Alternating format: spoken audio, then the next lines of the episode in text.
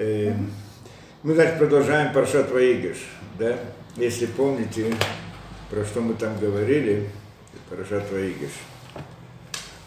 У нас было, э, да, значит так, а сама история, просто напомню, что там было, с, э, да, что, значит, братья Иосифа пришли взять Якова из земли Кнан и привести его в Египет, э, что так Иосиф просил, значит, чтобы он встретился с Иосифом, и не только это, да, чтобы там оказалось, чтобы он там, в общем-то, как-то, чтобы он там жил, да, что они как бы переезжают вот на время в Египет, и это было как бы ясно Якову и всем, что замысел здесь в том, что было, что они должны были пройти Галут, что в Египет они попадают в Галут. Да, это была идея ясна. И, и тогда, и перед этим да, поскольку это был союз с Авраамом, что вот э, Гере Зареха Берешалаем, в изгнании будет потомство твое 400 лет, земле не своей, в изгнании, как там, изгнанником будет в своей земле не своей 400 лет. И это было понятно, что они, значит, спускаются в Египет. И тут Иаков отправляется в Бершебу и молится Всевышнему. Значит, он принес жертвоприношение и так далее. У него были там разные вопросы непонятные. спускаться или не спускаться в Египет, то есть приходить в Египет или нет, может быть, как э, э, может быть, как э, его отец Ицхак, он не должен был, да, ему Всевышний сказал не спускаться в землю египетскую, и тогда, значит, он, может быть, он тоже не должен спускаться, и вот э, Всевышнему там говорит, да, спускайся.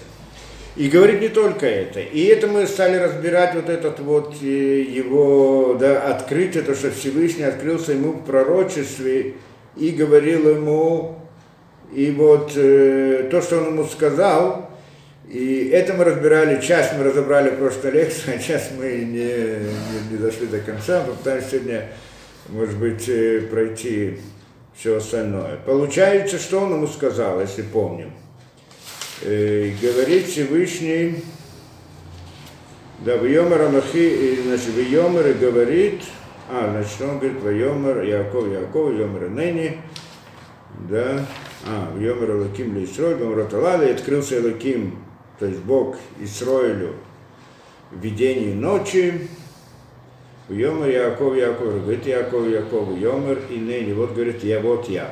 В Йомер и говорит, Анухиаэль Элуке Авиха, я Бог Отца твоего, Альтира Мирда Мицраем. Значит, мы объясняли, что такое Бог твой и так далее. Альтира Мирда Мицраема, не бойся спуститься в Египет. Да, и Килигой Гадола Симха Шам, что, что я поставлю тебя, что народом большим поставлю тебя там, так это приводится в этом. Мы в прошлой лекции разбирали вот это вот, что значит большим народом. Да? Поставить тебя там большим народом, э, это и, и дальше, в Анахире, мы прочитаем дальше, но да, потом будем их объяснять, эти, эту идею, это предложение. Анахире, я спущусь, Анахире, мах, я спущусь с тобой Мицраима, в Египет, в Анахи Алха, и я подниму тебя гамало, и также поднимешься, поднимется, не знаю, как на русский переводит, и также будет поднятие, то есть э, два языка поднятия. Э, то есть поднятие, это значит выход из Египта в Израиль называется поднятием, а приход в Египет, в Египет называется спуском. Почему сейчас не будем выяснять, ну как бы земля Израиля считается э, на самом, э, да, самой высокой, и, и выход из нее это спуститься, и вход в нее это подняться. Так мы сегодня да, Олим тоже поднять, кто поднимается в Египет, в Израиль. Но имеется в виду высокое и низкое в смысле духовности. Да, в духовном смысле наиболее высокое. Тоже надо объяснять идею, может быть, как-нибудь коснемся этого дела. Да Банохи Алха Гамало, Йосеф Йошит Ядо Аль Эйнеха. И Йосеф поставит руку свою на глаза твои. И все, это вот все, что он сказал. Потом Йоков Яков Бершева и встал Яков Бершева, и значит отправляется туда дальше вся история. Ну, мы здесь остановились. Первое предложение мы так вроде разбирали, там, там тоже не до конца. А вот второе э, не очень, да? Здесь должны понять прежде всего, как, если вы помните, что мы там сказали. Говорит ему Всевышний, не бойся, альтера. Альтера мирдан не бойся спускаться в Египет. Значит, Яков боялся. Что он боялся, э, да, спуск в Египет, в чем он там боялся? Мы там в прошлый раз приводили несколько вещей. Во-первых, он боялся, он вдруг обнаружил, что он тоже должен спуститься в Египет. Почему он? И, да, что и спуститься в Египет, это значит Галут. Значит, он тоже должен быть в Галуте. О, ну, а Галут это, ну, э, там не просто Галут. Галут это значит, действительно надо объяснять, что это такое Галут, да? Но в Галуте есть разные состояния. Есть Галут, что он не находится в земле Израиля. Что это значит, находится в земле Израиля, не находится во время храма? Мы сегодня э, находимся в Галуте. Есть времена, которые как бы для нас удобны, есть более удобны, есть нам менее удобно, есть проблемы, беды, страдания, есть иногда удобно и спокойно и хорошо. Это различные состояния в Галуте, да? И тоже надо понять. Само по себе идея Галута – это э, отсутствие присутствия, нет присутствия Всевышнего, отсутствие шхины. Это идея. То есть чем отличается Галут от э, того, что находится в земле Израиля? Земля Израиля тоже, мы сегодня в земле Израиля, но это тоже Галут. Да, а Галут не только то, что мы находимся в земле Израиля, а то, что есть управление особое с еврейским народом. Эта идея, э, значит, э, эта идея э, да, того, что еврейский народ находится в земле Израиля. То есть находится, когда есть храм, когда был храм в Израиле, тогда не были в Галуте. Когда был разрушен храм, это значит переход в Галут. Вот это состояние перехода из одного состояния в другое, вот это вот понятие перехода из одного состояния в другое, надо понять, что это значит. Да? Там есть глубочайшие темы, но по-простому, как мы объясняем, что когда во время храма были открыты чудеса, в мире, в мире, в еврейском народе, в, храме были пророки, пророк, каждый пророк, каждое пророчество это было чудо. Это была другая реальность совсем. После, когда выходит из Галута, это совсем другая реальность. То есть нет открытых чудес, а есть природа в мире. И вот это вот состояние природы, э, да, оно может быть по-разному, как бы, вот находясь в этом. Э, да, находясь в Галуте, может быть по-разному. Может быть, что э, да, мы не видим Всевышнего открыто. Мы не видим чудес, но мы можем, можем хорошо жить где-то там, в каком-то месте, где-то спокойно жить и так далее. Но не всегда и так получается. А иногда приходят различные проблемы, страдания и так далее, как мы в прошлый раз объясняли, почему все это приходит. Но здесь почему я хочу это объяснить, что когда было ему гзира, и вот это постановление, что вы будете в Галуте, что было сказано? Гере зареха бересулаем арбамер в знании будет потомство твое 400 лет, вейвдум, вейнум, ото, э, вейвдум, вейнум, как там написано, и э, его будут его порабощать, и будут над ним издеваться, и дадут, э, да, и, делать тяжелую работу и так далее. То есть, в принципе, это там перечисляется несколько состояний, в общем-то. Э, да, где это у нас сказано. Э, ну.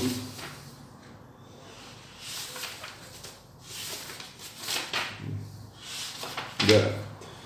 Э,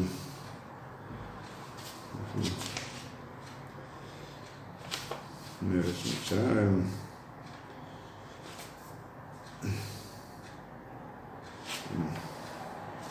И здесь сказано это Парашат Лехлыха.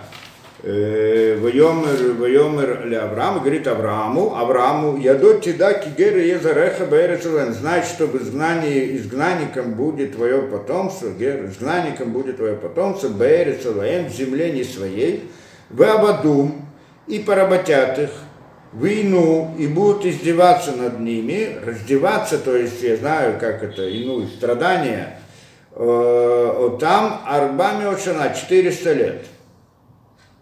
Да? Так вот это, так что есть? У нас есть Галут, есть порабощение, есть иную страдания, да, различные беды, которые есть. И это, э, это три вещи. То есть сам Галут – это отсутствие управления, мы не видим чудес. Мы видим природу. Это галут. Это само по себе, сам по себе страдание, кто хочет. да? Это, сам, это галут сам по себе, что мы живем в мире, не в том, котором могли бы находиться.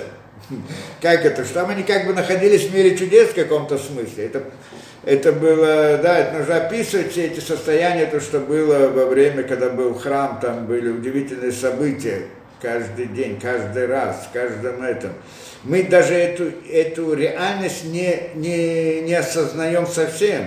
Мы немножко то, что мы учим и знаем и от мудрецов и так далее, и изучаем, так это эпоха Э, да, эпоха после разрушения второго храма, в общем-то, да, эпоха Танаим, там мы понимаем, что происходит. Немножко до этого, чуть-чуть мы понимаем Кнессет, э, Аншей Кнессет Агдала, то, что сказано, а то, что было до этого, мы вообще не понимаем, не осознаем, как это, как это была жизнь, как было, как, как, как жили, как это, да, это значит, в каждом месте был пророк, было 120 тысяч пророков за всю эту историю, там они тысячу лет находились от прихода в Египет, до разрушения первого храма, где-то 800 с чем-то лет. И, и вот эта вот ситуация, какой они находились там, как это в каждом, да, у человека была какая-то проблема, он шел к пророку, шел к пророку, э, да, и, как, как поликлиника такая для нас, да, да, куда он приходил, там, он решал, разрешал его проблемы. То есть мыслили другими путями, видели мир по-другому совсем, из состояния в храме. Там были каждый день чудеса, каждый день было. То есть не было э, вот э, как бы вот эта природа, которую мы видим, они ее воспринимали очень условно. Она как бы существует параллельно другой реальности. То есть реальность духовная для них была открыта. Эта идея, э, что они находятся в земле Израиля. Да, это не Галут, а вот Геула назовем так, да? А когда же они выходят из Египта и из Израиля, то есть после разрушения храма, прекратилось это состояние.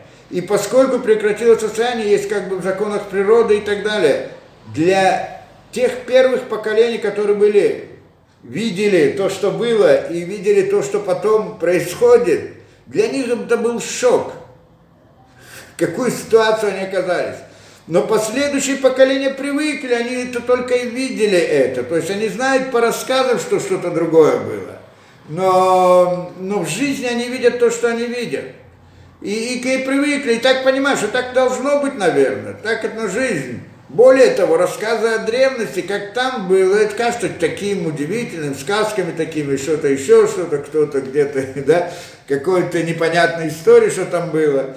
А вот э, сама реальность, она как бы мы привыкли, мы живем вот так, и есть это, да. Но, но и да, события, и, то есть привыкли жить и осознавать, что, что даже если происходит что-то вне рамок законов природы, это какое-то особое исключительное событие, может быть, есть, а может быть, не было и так далее.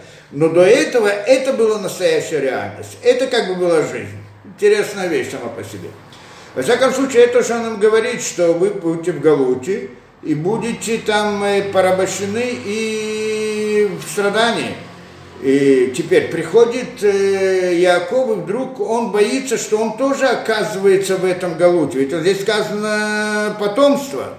Кигера Зареха, потом твое потомство будет в изгнании. А Яков тоже к этому относится. И мы в прошлый раз объяснили, что не имелось в виду, что он боялся, что вот они, у них будет порабощение и страдания, а у него, значит, и у него тоже, и этого он боялся. Не это имелось в виду. А имелось в виду, он так думал, что возможно, что это приходит из-за каких-то его грехов личных. Мы приводили там комментарий от Беншхая, который объяснял эту вещь, почему он опасался эту вещь. Он опасался того, что, да, опасался, что он тоже будет, что он в чем-то нечистый, в чем-то неправильный. Потому что Галут, он приходит для того, чтобы исправить. Поскольку, как это мы там объяснили подробно идею, задачу э, человека в этом мире, что он должен раскрыть ложь. Да, рас, то есть раскрыть истину, скрыть, раскрыть ложную ситуацию, вывести, да, рас, э, вывести истину изнутри лжи, то есть э, искру истины и раскрыть истинное состояние вещей. Это, в принципе, идея. Только есть два пути. Делать это путем осознания или столкнуться непосредственно с самой реальностью, с реальностью зла. Что в чем идея мира зла? Что мир зла – это мир лжи. Он представляет себя хорошим, кошерным, красивым, как все эти красивые теории, как мы приводили, коммунисты, там, коммунизм, красивая теория там про счастье, и там, я не знаю, для всех народов, и всякие глупости, и все. Или современные, там, разные гуманизмы, просто насколько они красивые, как они правильные и так далее. То есть, говорит, мы хорошие. Когда же ты сталкиваешься самой, вот, входишь в саму эту реальность ихнюю, вдруг ты видишь там зло что это только зло. Это удивительно, как это современные события показывают нам, раскрывает то, что мы приводили. То есть столкнуться непосредственно. Получается, что задача человека это раскрыть зло. То есть раскрыть, э, как это, раскрыть ложь, раскрыть истину э, да, внутри лжа, вы, вы, внутри лжи, вывести истину изнутри лжи и, то, и показать, насколько это зло. Только он делает либо постижением, он рассуждениями понимает, осознает и так далее, он приходит к тому, что приходит, и понимает, что это мир лжи. Либо он это делает, он этого не делает, и тогда он сталкивается с самой реальностью, то есть входит в этот мир лжи, сталкивается с ней непосредственно, и когда он ходит вблизь с ней, в контакт, он видит, что это зло. Это то, что современные события тоже показывают. Он сталкивается с этим, он видит, что на самом деле этот коммунизм не коммунизм, это фашист какой-то, ужас и так далее. Как только. То есть, когда это в мечтах, философии, в различных пропаганде, в рассказах, ну, кажется красиво. А когда ты сталкиваешься с этим, начинаешь жить в этом, ты видишь зло внутри этого. Тот же самый современный вот эта идея гуманизма, феминизма и так далее, когда там рассказывают, какая вот свобода там, личности и все что угодно и так далее, но когда ты сталкиваешься, как это происходит, ты видишь, насколько там зло. Это ужас, то, что, да, это, даже не знаю, примеры приводить, мы это приводили, в общем-то. Да, это видно на пример простой, как сегодня, то, что да, всем, всем вдруг раскрылось, да всем вдруг раскрылось, что это такое. То разные там организации, защиты женщины, прям там за женщины, все про женщины, женщины и так далее. Если кого-то там, какую-то да, женщину, кто-то там до нее дотронулся, так это все, мы ее, мы все вместе с ней, мы идем вместе с ней, защищаем. Все это хорошо, только еврейских женщин это не касается. Когда они столкнулись с этим, вдруг они видят зло внутри, вдруг видят там ненависть. Да, а, а гуманизм где? А, а то, что мы говорили, где он находится? Нету его.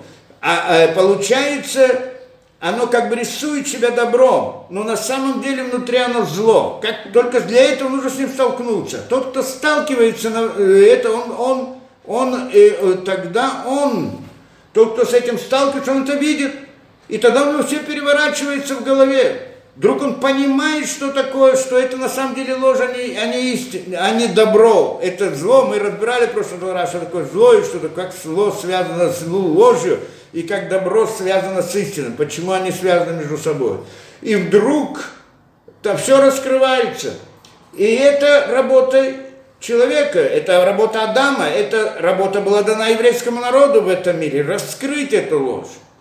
Только можно было это сделать осознание без того, чтобы сталкиваться с этим, а только постижением. Или же, если ты этого не делаешь, то ты все равно это раскроешь, это зло, только путем того сам, личного соприкосновения со злом. И тогда ты увидишь, потому что зло издалека рисует себя как ложь. Я могу увидеть эту вещь, могу постигнуть, могу думать, включить голову, отключить переворот яйцера, включить как-то, включить мозги, осознать, посмотреть прямо в глаза, и тогда увидишь, что это ложь. А может быть, нет, я не хочу, мне это нравится, удобно, нравится, я хочу удовольствие, хочу это. Удовольствие, они рисуются красиво, там все красиво, все хорошо и так далее. Но тогда ты сталкиваешься с самой реальностью. И вот это столкновение, ты видишь, что это зло. Тем самым ты ее раскрываешь. Это идея, которая, да, это идея того, что, да, э, столк, э, что двух путей, как прийти к этому. Раз, Тем... Захария. А, да, да, да, да, да, да. Да. Так это мы, э, да, э, это понятно. То есть получается, мы здесь видим интересную вещь. Вот эту задачу, которую человек выполняет, раскрытие истины внутри лжи, оно есть два пути как минимум. Ну, наверное, больше, есть много разных уровней. Э, это либо это делать путем разума, либо это произойдет само по себе, если ты столкнешься с самим злом, и ты увидишь, что это зло. И тогда это раскроется. Как раскроется? Кому раскроется? Этому человеку раскроется. Внутри его души раскроется. И это сама по себе идея. То есть, где она должна быть раскрыта? Внутри души человек постигает, что он, что на самом деле, то есть у него был переворот внутри души его, вдруг. Вдруг он понимает, что все, что до сих пор он там верил, думал, мечтал во всех там этих концепциях лжи и так далее, вдруг он понимает, что все это не так. Все это прямо наоборот. Вот это раскрытие, это внутри это. А поскольку его душа, это как бы внутри его души, раскрытие внутри его души, это основная суть. Это как бы он сам выходит из мира лжи. И это само по себе идея поднятия искры истины. Э, да, как бы относительно себя, относительно других. Да, кто-то раскрывает другим. Может быть, кто-то придет и скажет, да, придет к другому и покажет, раскроет ему истину. Тот заблуждался, думал о разных, да, верил в разные глупости. И тогда он приходит и показывает ему, что это не так. Раскрыл ему истину.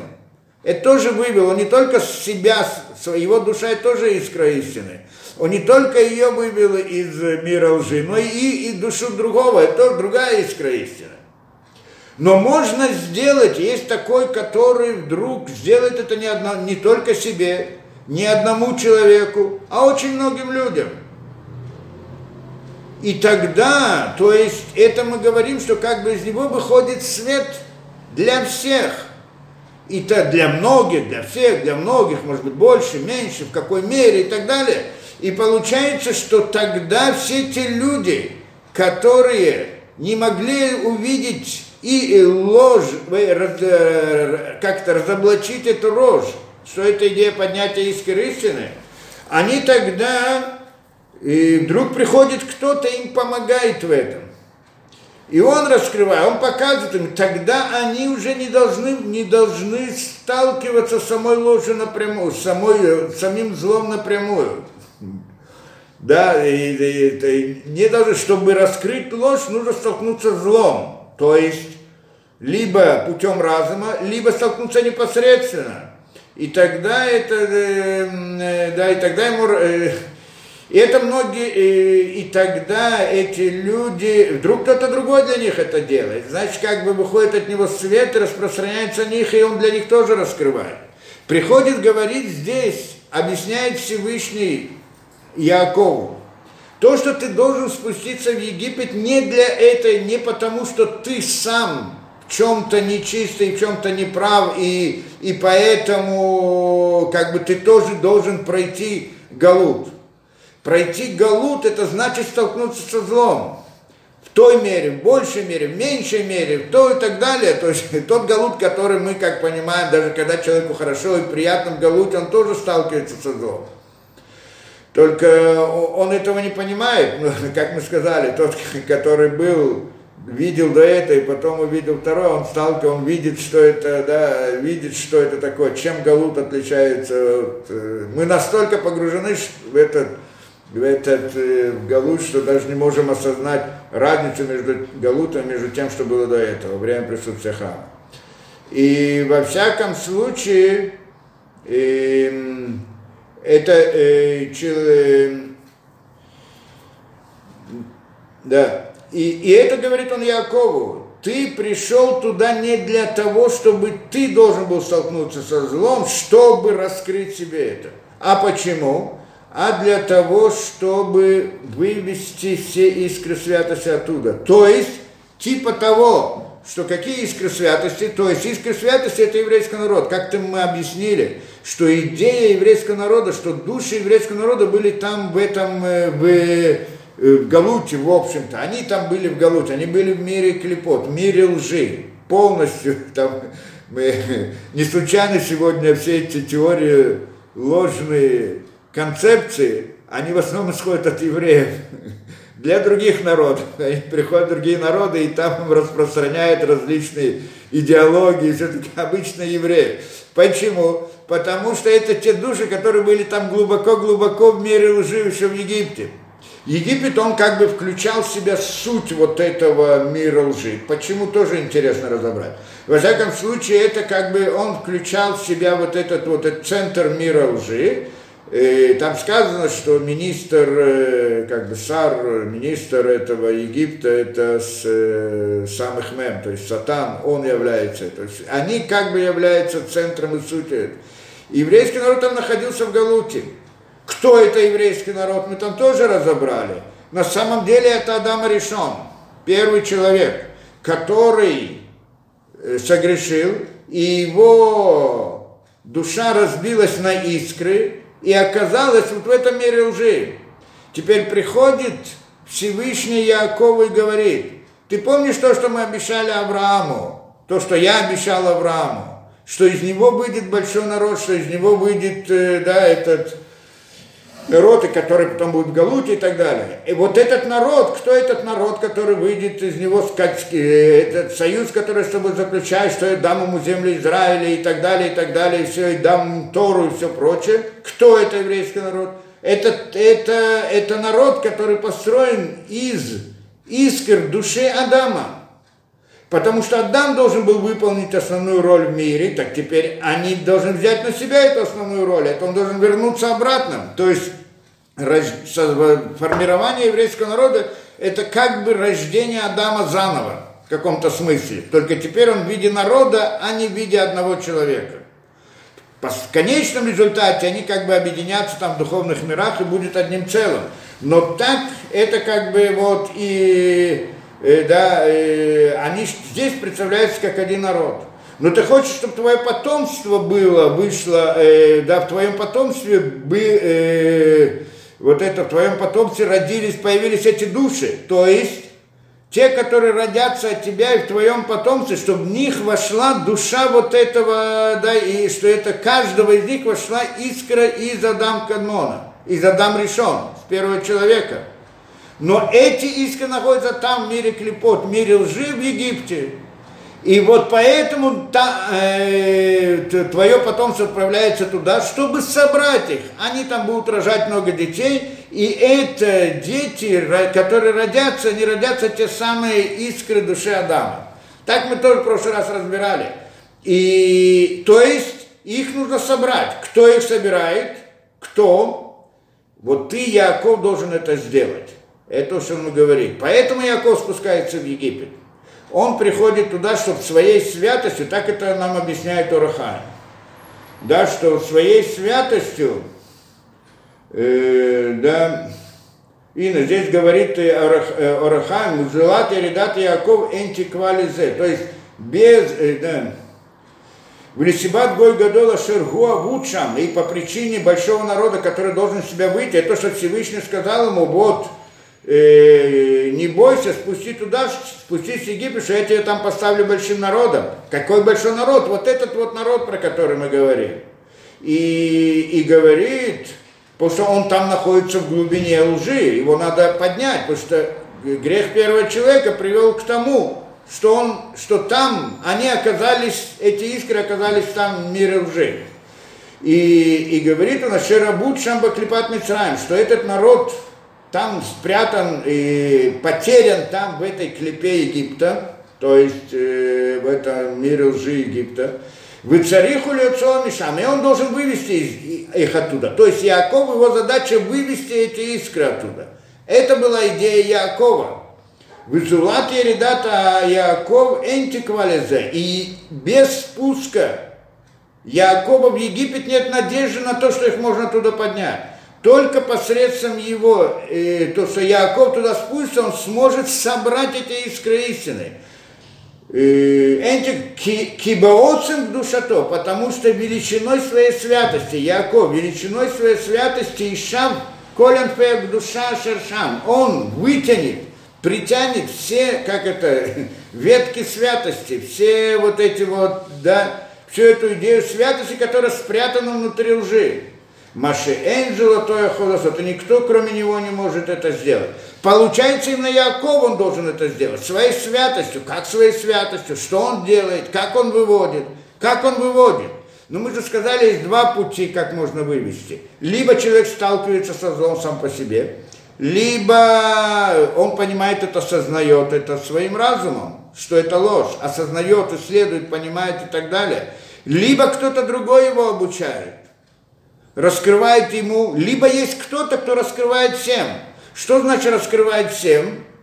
Что, да, Яков, то есть Яков это его святость что его осознание истины было настолько высоко, что он воздействовал не только на себя, не только на э, своих близких, но и на всех остальных, то есть тех, которые родятся впоследствии. Поэтому сказано потом, что не умер Яков, пока не родились 600 тысяч, 600 тысяч э, да, в его потомстве, пока не родились 600 тысяч в его потомстве. То есть он как бы вывел все искры. Он вывел все искры, то есть всю, все души. 600 тысяч это полная вот душа Адама. 600 тысяч искр. Там сложнее расчеты, конечно, да, но не будем ходить во все эти расчеты. Но в принципе, в общем, это идея 600 тысяч. И что вся эта, это как бы, да, э, там есть души, которые разделяются, может быть, одна душа, искра, 32, 3 и так далее, отдельная идея. Но вот эти вот, вся эта общность еврейского народа или целостность души Адама, он ее оттуда поднял. Он, он это, пока он не умер, он не умер, пока он всех не поднял. То есть только он мог сделать. Каким путем? Путем постижения, путем, это говорит святостью. Какая святость? Про какую святость мы говорим? Что такое святость вообще? Да? Разбирали как иной раз. Да что такое святость? Святость это э, душа.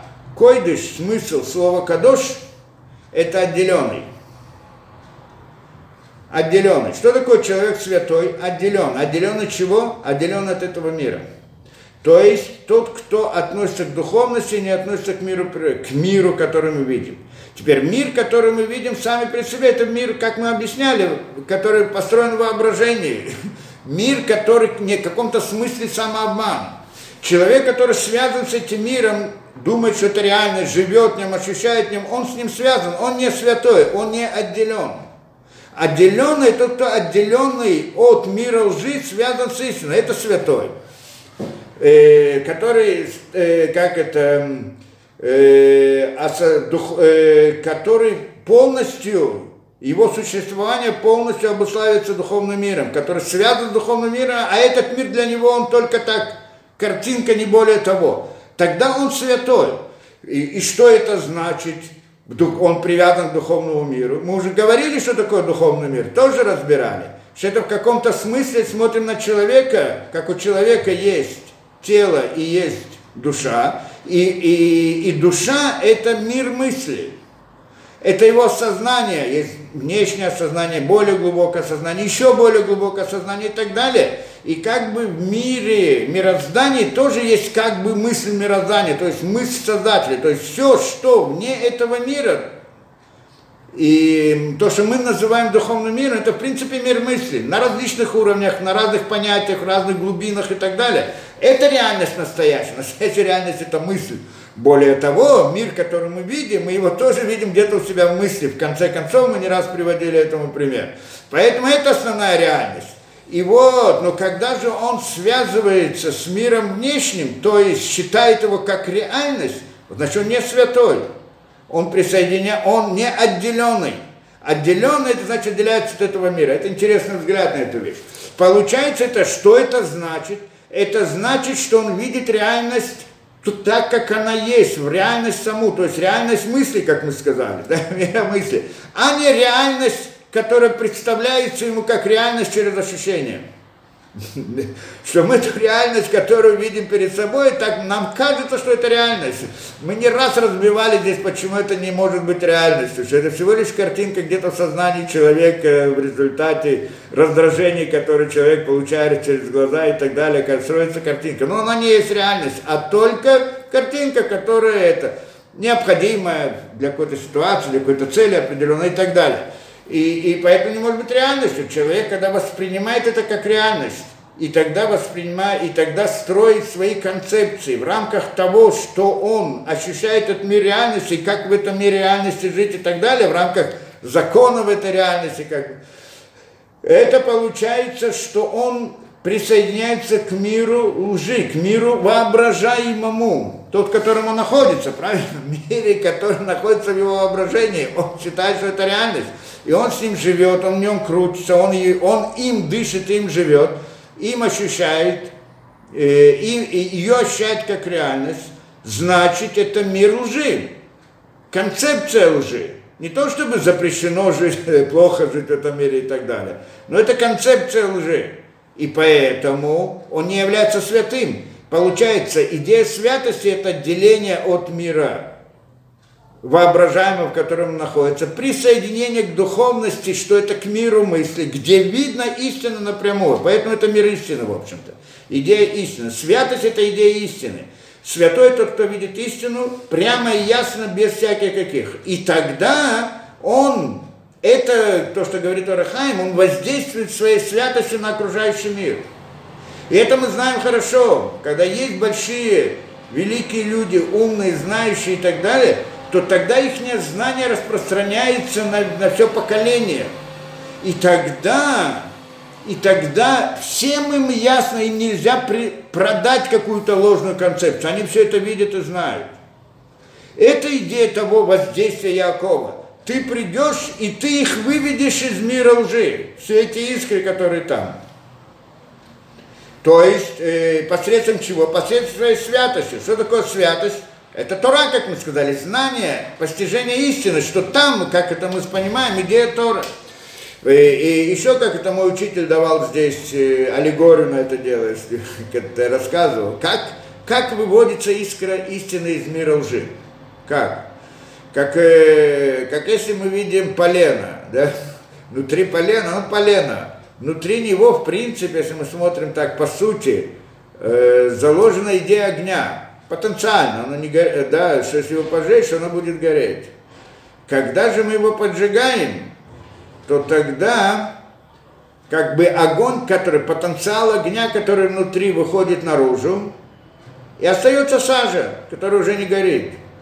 То есть получается, что для того, чтобы вывести искру истины из мира лжи, для этого и надо поджечь. Что значит поджечь? Как выводится эта искра истины наружу? Посредством истины другой. То есть посредством потока истины, потока знания. Когда есть много знания, то тогда вся ложные конструкции, они просто рассыпаются. Вся идея ложных концепций, она из-за того, что человек не, не до конца знает. Это одна из. Знание, знание, которое, ну, истинное знание, не знание нашего мира, знание духовного, духовного мира – оно раскрывает нам ложь, которую там, то есть выводит искру святости изнутри лжи. Ту искру святости, которая обязательно есть в каждой лжи, которую эта ложь использует как прикрытие своего зла, сказать, что я добро. Это идея ложи, мира лжи. Я добро, я хорошая. Вот то, что она показывает некоторую искру истины, которая внутри нее. Когда ты сталкиваешься с ним непосредственно, ты видишь, что это зло, а то всего лишь искра истины, это обман, она не, она не является сутью этого, этого как бы, вот этой реальности. И тогда, когда ты это раскрываешь, эта искра истины выходит из нее, потому что они ее уже не могут представить как прикрыться ей, потому что все уже видели, что это такое. Видели, что нет там этого, что это всего лишь прикрытие. И если есть знание у кого-то, то он делает это посредством своего знания. Тоже понятно, мы хорошо это понимаем. Есть, э, если это большое знание в мире, то оно аннулирует в мире, э, то оно само по себе аннулирует зло. Приходит нам это Яков, приходит в Египет, это его идея, воздействие его святости. Оно выводит все, аннулирует вот эту вот ложь и выводит искры святости лжи. Это души еврейского народа. Это то, что, и это то, что сказал ему Всевышний, ты должен этим заняться, подняться оттуда. Интересно, что все это время, что он жил, не было страданий. Там не было, то есть Галут был, что они не находились в земле Израиля и так далее. Но порабощения и страданий не было. Когда началось порабощение? После того, что умер Иаков, а потом после того, что умерли братья, сыновья Якова, что это тоже у них была святость сама по себе, и только после этого началось страдание. Почему? Потому что те, которые родились, они начали как-то роптать, не знаю, как там, они начали вдруг поклоняться и там и входить вот обратно в мир лжи Египта, поддаваться влиянию этого лжи египетского. И тогда возникает страдание для чего? Для того, чтобы, поскольку как это, показать им эту ложь, раскрыть, что когда ты не осознаешь это в своей мысли, ты сталкиваешься со злом по-настоящему. И тогда это раскрывается, они понимают, что это зло, а не добро. Что то добро, которое внутри нее, это ложная концепция. Оно не является, оно только кажется добром, но на самом деле это зло. Раскрытие вот это, тогда они должны это сами увидеть и так далее. И это идея Галута. И, и получается у нас есть Галут, что мы сказали, Галут – был для Якова, но не было порабощения, не было вот этих вот страданий, издевательств и так далее. А только после этого это началось. То есть он вывел их посредством своего как бы света, который исходил из него, свет знания, который выходил из него, посредством этого он вывел все эти искры истины из, из э, да, все эти искры души еврейского народа. Теперь, кроме этого, тоже мы вроде говорили об этом, кроме этого, что это значит? В чем суть мироздания? Как, он, как мы объясняли это не раз, наверное. В чем суть мироздания? Суть мироздания, что Всевышний создал этот мир для того, чтобы для того, чтобы для идти в Ленебрам, так мы сказали, одно из простых, одно из объяснений, простых, есть там три объяснения, но они все в корне, в принципе, связаны между собой. То есть, создать, дать добро творениям, скажем, самое простое, самое понимаемое, да, эта идея. Э, дать на добро творениям, но, но, но, но добро можно давать разных уровней, да, если можно брать хорошее, я могу дать человеку, как это, добро, могу помочь бедному, дать ему какую-то сдоку, но могу сделать больше, могу дать ему, э, да, жить, проживание, еще что-то, но это тоже не полное добро, которое он может получить могу дать ему, я знаю, работу. И тогда это большое добро человеку, правильно? Если он может работать, зарабатывать и так далее. И есть еще большее добро сделать его э, домочадцем у себя, да, сделать его таким, как, как я сам. Да, то есть, ну, в смысле, богатый человек помогает бедному на разных уровнях. Самое большое добро, что он делает его таким же богатым, как он сам. Да, не то чтобы такое бывает, но, но принцип. Всевышний как бы хотел дать добро творениям, но по, в рамках, поскольку он совершенство, поэтому добро, которое он хотел дать, он должен быть совершенным. И поэтому э, добро, оно, э, каким образом он хотел дать добро? Дать добро такое, которое сделать человека, сделать это творение, приблизить его к себе, сделать как будто бы он как, как сам Всевышний. В чем особенность Всевышнего? что он добро, и сделать человека, чтобы он тоже был добром, с одной стороны. С другой стороны, Создатель – это тот, который создал мир, и дать человеку возможность тоже создавать миры, в каком-то смысле похожим на него. То есть приблизиться ко Всевышнему, как в какой-то мере, насколько это возможно, как приблизиться своими действиями, поступками и так далее. И для этого он дает ему свободу выбора, награду, и награда, и наказание, и так далее. Вся эта идея для того, чтобы дать ему больше добро. Что это добро больше, когда он его заслуживает сам, а не когда он получает его как подарок, тоже в этом заключается и так далее. И тогда получается, он как бы приближается ко Всевышнему, что выполняя там разные заповеди, он создает новые миры, как это приводит, да? И вот Всевышний дал ему эту возможность выполнять заповеди и приблизиться к самому себе. Это, это то, что он... Теперь, для того, чтобы, для того, чтобы у него была такая возможность, свобода выбора и возможность заслужить добро, то есть, чтобы это добро было его, заслужить, делать добро своими, своими руками как бы, и тогда он будет похож на Всевышнего, что если человек, Всевышний добрый, правильно, добро, Поэтому, когда человек выполняет заповеди и проявляет свое добро, он тоже становится добрым в каком-то смысле, как Всевышний. Это, это сама награда, дать ему возможность стать добрым. Но для этого нужно, чтобы был мир, где он мог бы быть, заслужить это добро. И для этого в этом мире должно быть истина для него должна быть скрыта. Потому что если есть истина, то у него нет свободы выбора. Если истина открыта, нет свободы выбора. И тогда Всевышний создает некоторую реальность, и не целостную, не совершенную, и он, которую надо исправить, в общем-то. И он ее разрушает, и из нее строит новый мир, целостный и совершенный, но на, то есть тот мир, в котором есть вот эта идея нового мира, где есть построение, где есть возможность, э, да, где есть возможность заработать, где есть свобода выбора и заслужить, э, можно заслужить награду. То есть, чтобы построить этот мир, что нужно для этого? Что такое мир? Мир это, ну мы знаем, есть творение, это мир, звезды, солнце и так далее.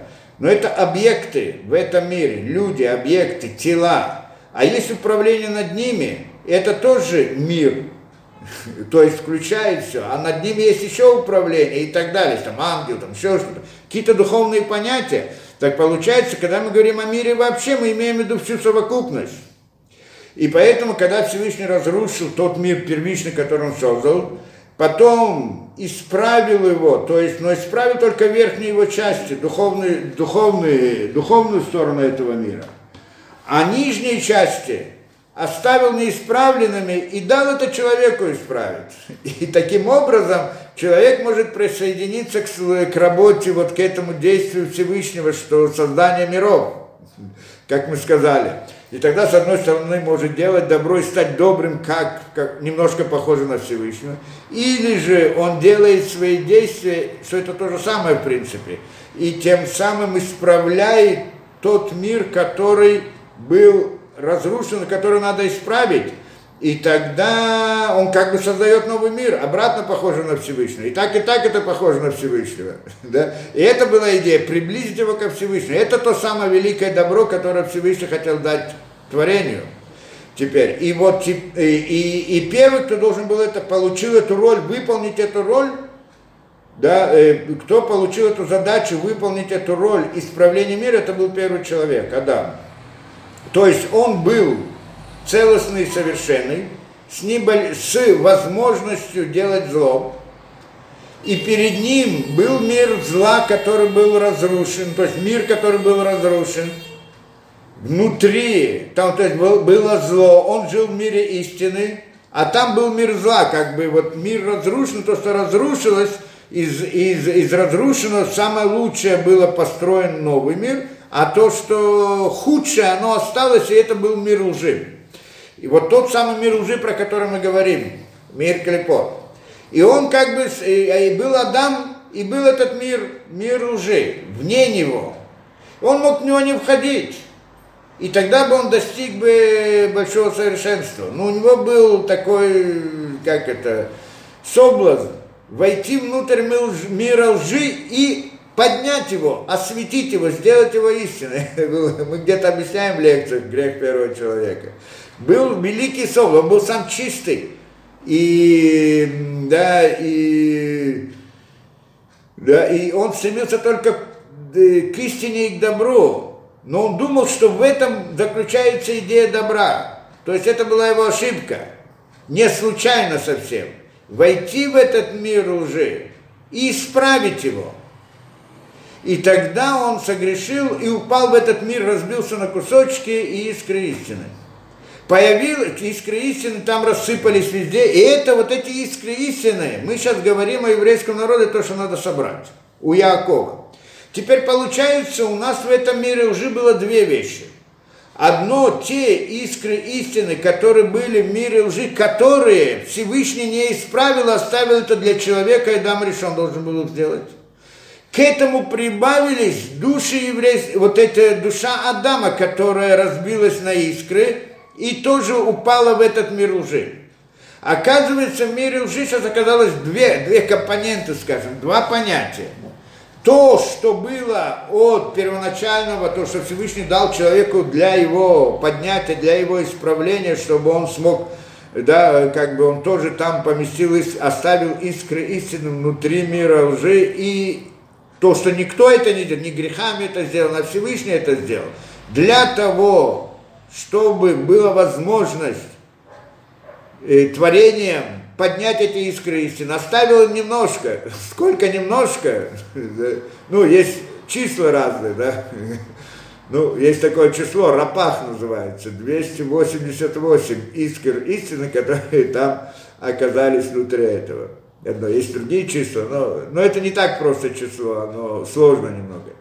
Теперь получается, что он должен был это выплатить, но он не, испорт, не сделал это и сам разбился. Теперь приходит э, да, Яков здесь в Египет. В принципе, то, что Всевышний дает задачу эту Аврааму, поскольку Авраам взял на себя вот эту идею исправления греха первого человека.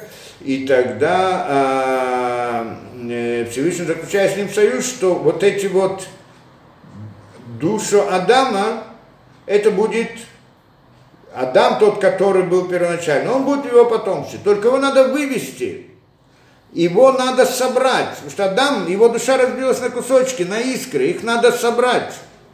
И теперь они не, не может родиться полностью как один Адам, целостный, а как много людей, как народ. И тогда эту задачу выполняет сейчас Яков. Он приходит и выводит эти искры. Но то, что было ложь, до сих пор оно осталось там. Понятно, да? То, что было разрушено до того, до греха первого человека, оно осталось там.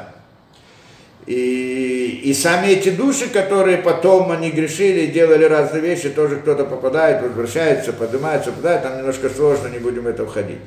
Теперь, после этого, После этого они выходят э, из э, Египта. Выход из Египта и получение Торы. Что они там получают Тору? 613 заповедей. Зачем 613 заповедей? Что когда они выходят из Египта, выход из Египта это окончание формирования еврейского народа. Там в Египте это было формирование еврейского народа. Вот вся эта, вся эта идея, это, да, как там сравнивается в Мидрашим, сравнивается Египет с маткой женщины, как, да, вот, это как бы еврейский народ, он как бы там в зародыше, и потом выход из Египта, это как рождение. И все эти страдания, которые были, это как схватки. Ну, мы же говорим всегда, это связь у нас, э, сравниваем с человеком человеческими понятиями для того, чтобы было понятно. И это значит, как бы он рождается, он выходит. И после того он как бы родился, как бы заново выходит Адам, первый Адам. Какая задача у него была? Исправление мира. Вот эту задачу ему дают сейчас в получении Тора на горе Синай. В чем вы, каким образом исправляется то, что вот э, каким образом исправляется э, да, э, вот это вот мир, тот, который должен был первоначально быть исправлен еще первым человеком, посредством 613 заповедей. Это уже касается этого. Поэтому Тора не была дана раньше, а была дана именно в этот момент. Когда Адам согрешил, рассыпался, и тогда должен был кто-то взять на себя эту роль. Пока не пришел Авраам, не было такого. Авраам взял на себя эту роль. Потом формируется еврейский народ, выходит из Египта, как бы рождается заново Адам, и теперь он получает Тору, что вот ты уже как бы э, твоя душа поднята оттуда. Грех Адама как бы исправлен, да, потому что там еще Авраама разбирали, он исправлял грех первого человека, что он исправил грех первого человека, и тогда теперь задачу его надо выполнить. Каким образом? Посредством заповедей, мецвод и так далее. На самом деле это не так просто, потому что на самом деле в течение времени, и даже, может там же в Египте, как мы знаем, евреи, которые вышли, родились, потом обратно сгрешили, входили, значит, обратно их души попадают в мир клепот, либо да, либо нет, поднимаются, не поднимаются, исправляются, есть там сложный процесс, и мы не будем в это ходить. Но, в общем-то, идея ясна, да, это как бы два этапа. Сначала поднять как бы душу Адама в виде народа, а потом этот народ должен исправить, выполнить задачу первого человека, это значит посредством Тарьяг Митцвот, 613 заповедей, исправления этого. Теперь, и здесь мы видим, э, да, это то, что было сказано Якову, и то, что он должен был сделать. Интересно, что именно пока они, в них был свет истины горел, это значит, когда был Яков, и когда были его сыновья, то тогда не было в Галуте, был Галут, но не было страданий в Галуте.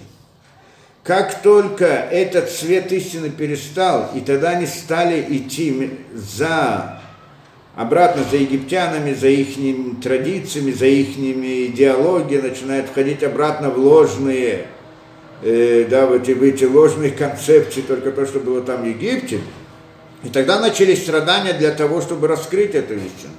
И обратно мы сказали, что те, которые вышли, не все вышли, но на самом деле это они вышли как бы из мира, из мира клепот, но они рождаются, родились и, и не захотели выйти из Египта, и тогда умерли там, а потом они вернулись обратно в еврейском народе в поколениях, постоянно рождаются вот те, которые это, да? Там вопрос, если они обратно вернулись в мир клепот или не вернулись, или находятся там, это там тоже немного сложно, но есть разные процессы непростые. Ну, по-простому, схематично это можно понять. Они как бы он как бы их вывел на свободу, только они не смогли выполнить все, это делается впоследствии. И как мы говорили, что на самом деле там был как бы выбор, что это как э, рождение ребенка мы говорим. Рождение ребенка, создание ребенка внутри утробы матери, оно происходит сначала с голова, потом тело, руки, ноги и так далее. То есть это происходит. Поэтому вначале были создана как бы голова еврейского народа, это самые высокие искры, искры души Адама. Это было первое поколение, так говорят нам мудрецы, что такого поколения больше никогда не было. И, а потом последующие поколения, они это продолжение, то есть каждый раз выходит следующее поколение, и это как бы продолжение строения Адама. Каждый раз оно исправляется, потом идет дальше, исправляется в какой-то мере, кто, кто, как и так далее. И каждое поколение приходит, да, пока не закончится все поколение, это 6 тысяч лет. Все поколения, это 6 тысяч лет, и тогда как бы все душа Адама, она формируется до конца, и это значит потом выход из Египта. И потом это будет приход Машиха и выход из, из этого мира вообще, в принципе. И так это, и да, это то, что мы сказали. Здесь мы должны понять тоже интересную вещь. Что здесь происходит? То есть э, выход из Египта и получение Торы. Два, две, две вещи. Выход из Египта и получение Торы. Выход из Египта было посредством чудес – и получение Торы, это была идея пророчества, что весь еврейский народ поднялся, как бы вышел, пророчество это выйти из мира природы, это вот то самое святость, как мы сказали, отделение от этого мира и соединение с миром истины, что это с миром мысли, что миром духовным, то, что мы назвали. Это видеть истину прямо, это как бы стоять над миром природы. Я вижу, как бы он там, я, так я понимаю, когда я нахожусь здесь, я могу разумом понять, что мир, который мы видим, он находится только в воображении. А, а там они могли увидеть это реально. да, увидеть это, выйти как из этого мира. Это интересное состояние, когда человек находится в пророчестве, ему ясно, что такое истина. Нет, нет сомнений. Здесь у нас есть сомнения, можем спорить о том, другом, а там нет сомнений, потому что он видит. Видение, оно ясное и четкое. То есть этот мир, наш мир где-то там внизу, а он находится в настоящей реальности в данный момент. И тогда это самая, самый сильный уровень, как это, раскрытия истины. Пророчество. Пророчество тоже есть нескольких, много уровней, но отдельно само по себе, это как бы раскрытие истины, само по себе, вы сказали, да? Только что, там, то есть получается, что там они получили полное, назовем на нашем языке, полное обоснование истинности Всевышнего истинности Торы. Это то, что произошло там, правильно, да? Они пришли пророчество, и у них раскрылось. Выход из Египта – это формирование еврейского народа. Хорошо. Создание, вышло и так далее. Но зачем нужны были все эти чудеса? Человек, Всевышний мог их просто вывести, и все, и кончилось, а Египет разрушить, и кончилось дело. Зачем нужны были все эти чудеса? Египта и так далее. И это тоже мы здесь говорим, что на самом деле в чем здесь была суть. Это интересная идея сама по себе. В чем здесь была суть?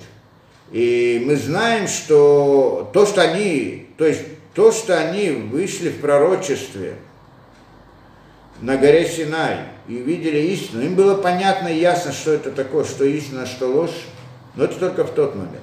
Когда спускается обратно в мир природы, снова все начинает затуманиваться. Ты видишь, а на самом деле я же вижу, я чувствую, я ощущаю, неприятно, вкусно, и так далее, больно, не больно, и так далее. То есть тогда ви, э, э, ви, э, зрение, как бы, видим, видение, оно снова становится затушеванным, снова не видит ясно, реально и так далее.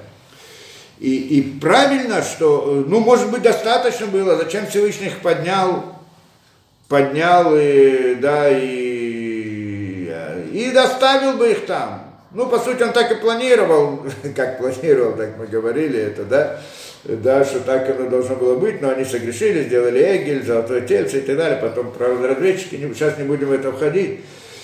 Теперь, но получается у нас так, выход из Египта и вот это получение Торы – Выход из Египта это были огромные чудеса. Для чего? Как говорит нам Всевышний, то Тора нам говорит, что для того, чтобы рассказать следующим поколениям, чтобы рассказывали своим сыновьям, своим детям про выход из Египта. Получается две вещи. И э, у нас есть выход из Египта, который мы должны рассказывать детям. И есть э, получение Торы, что тоже должны рассказывать детям. А что отличается одно от другого? И почему и зачем? И здесь мы приходим к интересной идее, что на самом деле э, выход, э, то, что, что мы сказали, э, что там поднялось только, там была только как бы часть еврейского народа, которая вышла. А те, которые не вышли, не захотели. То есть не заслужили этого. Но они что же должны это пройти? Поэтому мы говорим, как история разбивается на все поколения. То есть для них было ясно все, они, и, то, то, э, здесь вопрос, то, что они получили, вышли из Египта, получили Тору в рамках своих заслуг, или Всевышний это сделал. Но в каком-то смысле у них заслуги, что они согласились выйти. Они потом сказали, мы на Савинишма, мы сделаем и получим, как это будем делать, и потом будем слушать и так далее. То есть они приняли, были какие-то свои заслуги, и они раскрыли истину, потому что они смогли раскрыть, то есть то, что они поднялись вверх, для них все это раскрылось. Они как бы, они в каком-то смысле заслужили вот это раскрытие. Так они свою роль выполнили. И они увидели, раскрыли и так далее. Но потом рождается следующее поколение. Кто это следующее поколение? Это другие искры, которые не были там, которые не вышли, не поднялись и так далее. Они тоже должны сделать эту работу да, тоже должны раскрыть э, что истину в рамках относительно самих себя. А потом ихнее поколение, а потом ихнее поколение и так далее. То есть пока не закончится поколение, до, до, до, доходит до наших, до, до наших дней. Теперь, получается, чтобы они могли, но они же не выходят из Египта. Эти вышли из Египта, видели чудеса, получили Тору, были на вершине там, да, в пророчестве. А следующее это поколение, они это не проходят. А как они, как они придут этому? Они находятся в этом мире природы, видят э, ложь, но для того, чтобы раскрыть эту ложь, раскрыть э, да, что э, ложность этих концепций, им надо знать истину. Откуда они ее будут знать? Мы приходим, говорим Тора. Они скажут, что такое Тора? Книжка, кто-то ее написал. Ну, кто-то написал, написал, а мы здесь при чем? А, а, на самом деле то, что раскрывает истину, не, не сама книга Торы, а та, то знание, которое внутри ней. Когда человек знает то знание, которое внутри него, тогда ему все понятно. Но когда перед ним стоит книжка, у него же знание-то не внутри него. Есть там буквы, слова, их надо читать, понимать, углубляться, вникать. Для того нужно много труда для того, чтобы раскрыть то знание, которое внутри них. Но само по себе, и он может сказать, я не могу, это трудно, тяжело и так далее. Получается, что у него нет, он не видит этой истины. Чтобы раскрыть ложь, мы сказали, что нужно. Нужен приток истины. Нужно знание. Знание, оно раскрывает. Но знание, оно скрыто внутри Торы. И мы находимся в этом мире таком это. И тогда э, для, того, это, для того, чтобы мы могли выполнить задачу, которую поставил перед нами Всевышний, исправление того, да, то, что исправление того самого мира лжи, да, и разрушение мира лжи, вывести все искры святости, мы должны выполнять Тарьяг Мицвод, 613 заповедей. Для того, чтобы их выполнять, прежде чем я их выполняю, я должен знать, что это истина действительно от Всевышнего, что Всевышний именно это то, что нам дал. Им не было сомнений, потому что они там были, поднялись, они а, как бы были в контакте с самим Всевышним. Но а в последующих поколениях и поэтому приходит Всевышний и говорит, чтобы рассказывать своим детям. Да, передать им прежде всего уверенность в том, в том, что Торана истина.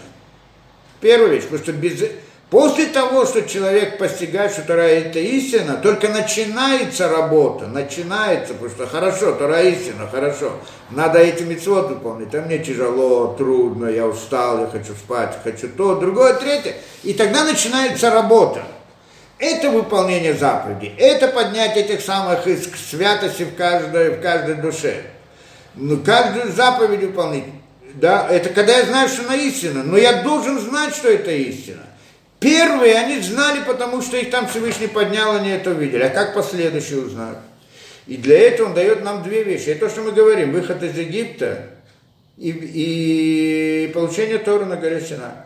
Это как бы две основы, на чем строится вера еврея. То есть это первое, то, что мы должны знать еще до того, как мы выполняем заповеди. Ну, по сути, так должно было бы быть, да? Ну, ребенок так оно... Ну, у ребенка в еврейской семье он выполняет заповеди, потом узнает то или другое, третье. Но это, в принципе, идет как бы вместе у ребенка, да, воспитывают его в, в этом.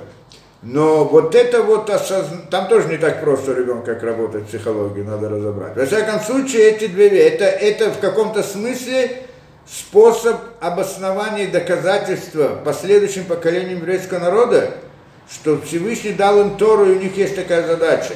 Поскольку они не находятся в том самом мире, истины до конца в мире духовном, в мире мысли, а находится в этом мире, в этом мире они должны знать, что у них есть это, что вот это знание, которое они получают, это истинное знание, не какая-то там, кто-то там придумал и так далее.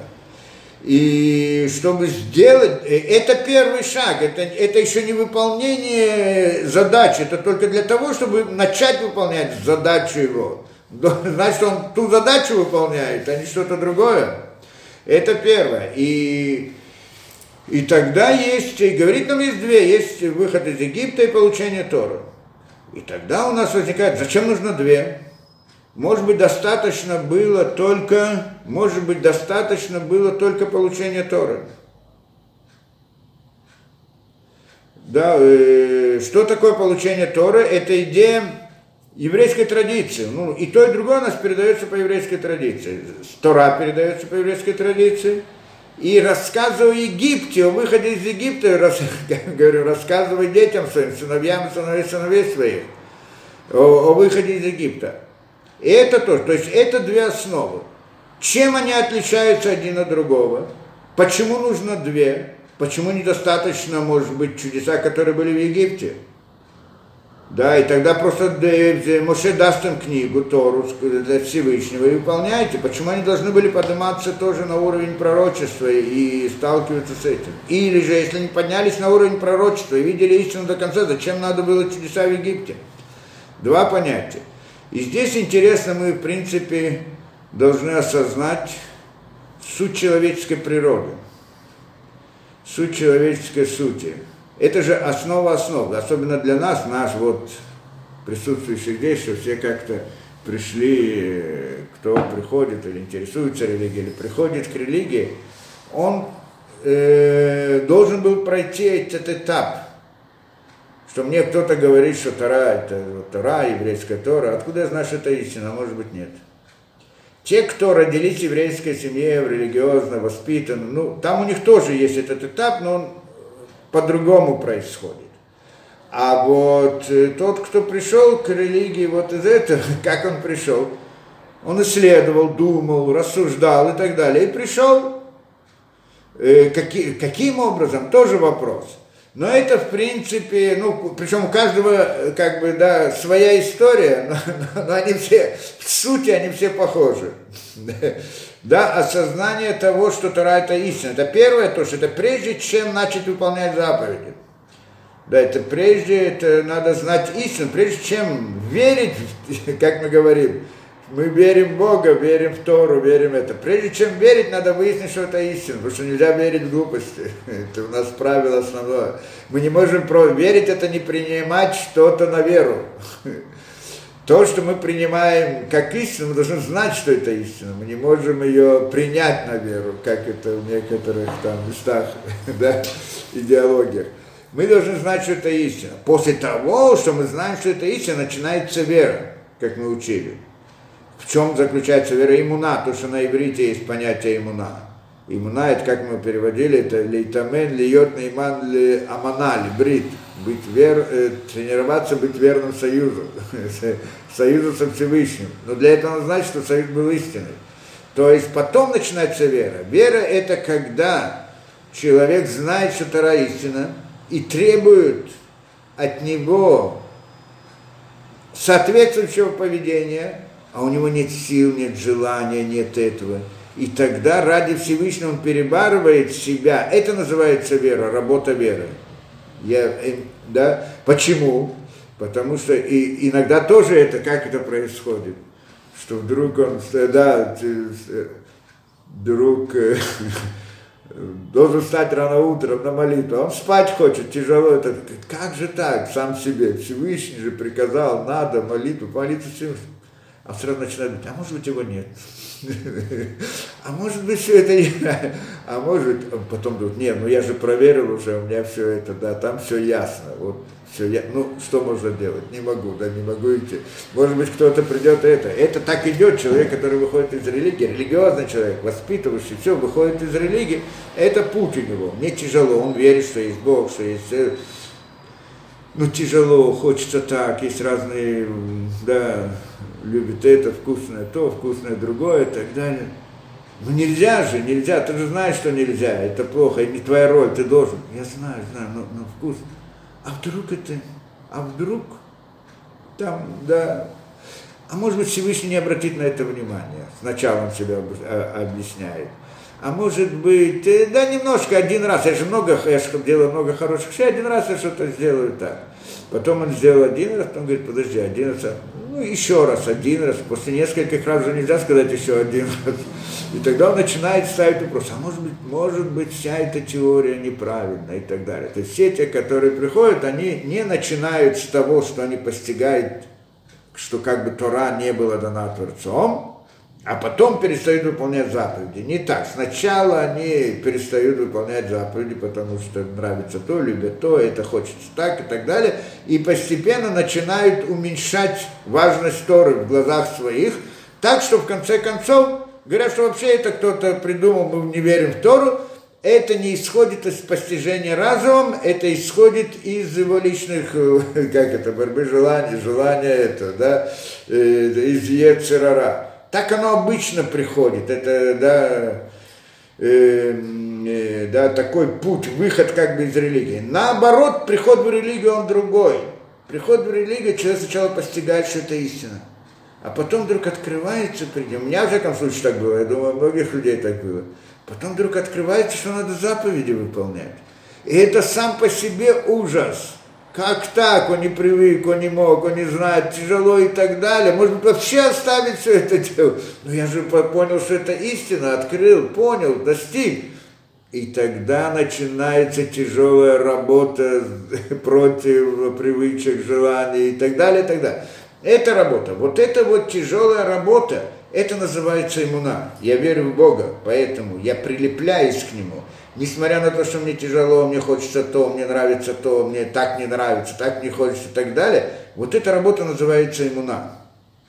Вера. Не вера в Бога, что я верю, что есть Бог, и Он дал нам Тору. В это верить нельзя. Это надо знать, надо проверить, надо пройти все обоснования и так далее. И каждый тот, кто пришел, он каким-то образом прошел там или здесь э, эти обоснования. Теперь, в этом обосновании есть две стороны. Это интересная вещь. Для того, чтобы человек был уверен в истинности чего-либо, ему нужно две вещи. Во-первых, с позиции разума он должен осознать все тонкости, все вопросы, все детали, почему и так далее. А с другой стороны, ему нужна эмоциональная поддержка для. Потому что человек – существо эмоциональное по сути. Он даже когда он с позиции разума, все равно эмоционален. То есть эмоциональность – это, и на самом деле это настоящая суть человека, как мы говорили. Разум – это то, что ему помогает. Но его сутность по-настоящему – это эмоциональность. Мы это видим много. Даже он это ученый там что-то вдруг нашел какую-то вещь, открыл, там, увидел, понял, но он боится даже сказать, почему боится его засмеют там, или еще что-то и так далее. Ему нужна чья-то эмоциональная поддержка, чтобы начать об этом говорить. Несмотря на то, что ему понятно уже как бы, что это вот он правильно, ну так, с его точки зрения, во всяком случае. То есть мы видим, что не всегда, когда человек в чем-то уверен, ему ясно, это является руководством к действию. Ему нужно эмоционально, чтобы его поддержали, чтобы ему сказали, чтобы его это, что не смеяли, чтобы еще что-то и так далее. Вот это вот эмоциональная поддержка, она необходима. Поэтому для того, чтобы человек принял что-то за истину, мы сейчас говорим о принятии что-то за истину, в этом должно быть два этапа, две, две стороны. Одно это должно быть ясно с позиции разума, а другое это должно быть эмоционально обосновано у него тоже. И, и вот э, э, я вам скажу про себя, как интересно, как у меня было. Когда приехал в Израиль, было 20 лет. приехал в Израиль, там был, стал, это сразу пошел в Технион, был студентом в Технионе. И мне интересно было разные философии, еще в детстве там учил много разных философий, все, все что угодно, и только до этого пришел к выводу, что там все эти ложные ситуации, но что такое истина, я не понимал. И, естественно, я тогда был, еще не верил в Бога, и вообще, я, не, я очень уважал, когда я не знал, что есть такие люди, которые верят в Бога вообще. Ну, в те времена, это, когда мы пришли, не было интернета, это все было закрыто, это мы ничего не знали совсем, когда это было в 70-х годах. И когда, и когда я узнал, что есть какие-то люди верующие, я там видел, какие-то люди ходят в шляпах и так далее, думал, какие-то христианские, это, это, евреи верят в Бога. Я очень удивился, как еврей может верить в Бога. Да, то есть, э, как, ведь люди умные, люди умные, он может верить в Бога, который знает, образованный и так далее, понимает все, как можно верить в Бога. А, но с другой стороны, я их очень уважал. Я думал, что они не верят в Бога по-настоящему, а соблюдают традиции. Вот за еврейством мне было очень важно. И вот они соблюдают, они согласны делать разные трудности для того, чтобы сохранить еврейскую традицию, несмотря на то, что там и так далее, нужно как будто бы верить в Бога и так далее. То есть за это уже, пока, пока не пришел, где это был, где-то в армии, ну там во время этого были в армии, ну, во время Техниона есть там, каждый раз там Чернут, и все Милуим и так далее. И, и, и в армии я всегда это, как это, интересовал. Да, я подходил ко всем, кто с кипой, сразу с ним начинал это, всех, кто видел, спорить и так далее. И, знаете, к одному подхожу, говорю, как ты можешь верить в Бога, когда э, вот в Торе там, да, что мы знаем, что земля она круглая, а в Торе написано, что она плоская. Он говорит, кто тебе сказал, что в Торе написано, что она плоская? Во-первых, не написано. Во-вторых, есть разные мнения, есть разные мудрецы, которые говорят так, другие говорят так, есть разные и так далее. И так далее. Я как только услышал слово мудрецы, еврейские мудрецы, а я, мне было как-то осознание внутрь, что евреи это должны быть очень умные, что очень это. И когда я услышал, что есть еврейские мудрецы, значит, значит, значит, как знать? Значит, я должен знать, кто они такие, что такое, я не знаю, кто они такие, я с ними должен постолкнуться что, э, да, что до этого я все, что мне попадалось, я учил, читал все философии, все это. А теперь вот это я не знаю, я должен это знать. И с этого момента начал процесс поиска вот этого, да, узнать, что там есть, что там кроется. Во-первых, было непонятно, как они могут верить в Бога вообще. Потом, если они мудрецы, они явно должны быть умными и не может быть, чтобы они верили и так далее. И это противоречие стояло перед ним, хотел выяснить это противоречие. Не, хотел быть религиозным, верующим, тогда даже, даже мысли этого не было. И потом там через много разных этапов, которые были, столкновения с разными этими, и я там как-то оказался на какой-то лекции, вот, э, сегодня еще есть эта организация Арахим, но тогда она только начиналась, и там был такой очень, да, человек такой, тоже, он сам был преподавателем в Технионе, рядом с Технионом там организовал какой-то круг такой для тех, кто интересуется и так далее, и пришел там на лекцию первый раз, тоже была сама история, как пришел, как это, там было много чудес, меня в жизни там в то время было просто сплошные чудеса, настолько, что потом я только обнаружил это. А, и вот я там оказался, и первую лекцию, которую я там услышал, это была да, идея, идея кода, кодирование в Торе. Не вот это кодирование, которое сегодня, тогда еще этого не было, там в компьютерах и приводят и так далее. А кодирование в Торе, то есть различные, не то, что они там не назывались кодами, называлось по-другому, что там различные что каждый, через каждую букву, если мы считаем по несколько букв и так далее, тогда получаем одно слово, другое слово. То есть есть как бы внутренний текст внутри Торы, который можно посчитать самому и увидеть, не, не, не через компьютер, что люди, которые видят через компьютер, они думают, что их обманывают, там разные эти. А вот когда ты сам считаешь, сам смотришь, сам это, и что и так далее, это было поразительно. Да, это удивительная вещь. Это было поразительно. Меня это просто поразило полностью. Я сам проверял, сам смотрел, сам. И сказать, что это подделка, что это под, случайно, что это, это не было никакой возможности. И это, да, это полностью как бы, э, да, перевернуло мой взгляд. В каком-то смысле это было сильное эмоциональное воздействие. Это понятно, да? А потом там была вторая лекция, на следующий, я уже пришел на следующую, как на следующей неделе, и там была лекция про святой язык, тоже то, что я все эти лекции давал, у меня есть эти лекции, кто хочет познакомиться с этим, там мне посмотрит, в Ютубе тоже есть эти и про коды, и про святой язык, и так далее. И сам по себе мир удивительный.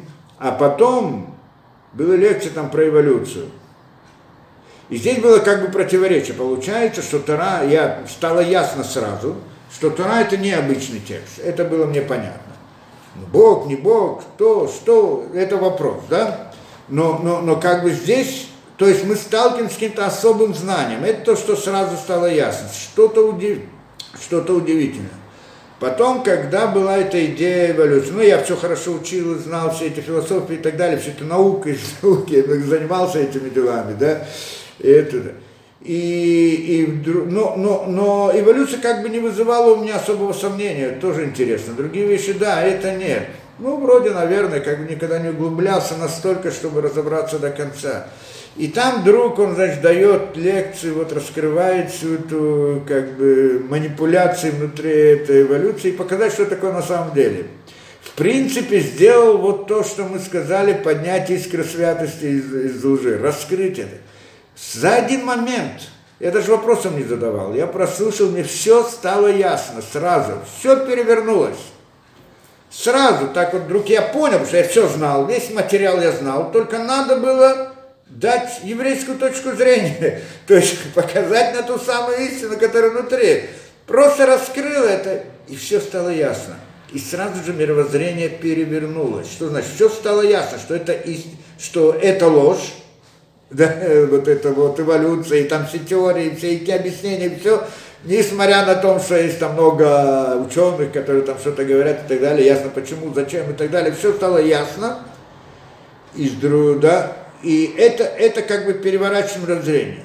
Но с другой стороны, когда выходишь оттуда и начинаешь, подожди, это что это значит? Это значит религия, значит вера в Бога, значит то. Как может быть? С одной стороны, понятно, что все это вот это вот, это, это истина, что на самом деле вот эти вся эта как бы, нау, как бы около научное объяснение это ложь. А с другой стороны, как же так? Весь мир, вся наука, вся, все, все, все наше знание. И тут вдруг я вспоминаю про коды Торы.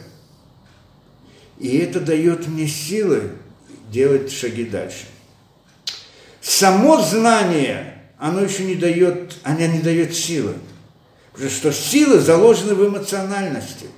Нужна эмоциональная поддержка для того, чтобы протолкнуть то, что ты уже знаешь, взять для себя на вооружение. Я не знаю, у меня так оно было, я думаю, что очень многих людей, вот все те, кто прошли, у них тоже прошли вот, ну, какой-нибудь по-другому и так далее. Но это мы здесь видим, две, два этапа, две вещи. С одной стороны, должно быть с позиции разума полное обоснование истинности, но этого недостаточно. Почему? Потому что человек – существо эмоциональное. Он боится это признаться самому себе, боится признать это перед другими людьми, что это боится, а как же я буду вот совсем, что я же до сих пор жил и смотрел и видел, как же все это. И это, то есть, в принципе, его эмоциональность первичная до этого не дает ему принять то знание, которое он понял посредством разума. Для того, чтобы он мог его принять, ему нужна другая эмоциональная поддержка против его первой эмоциональности.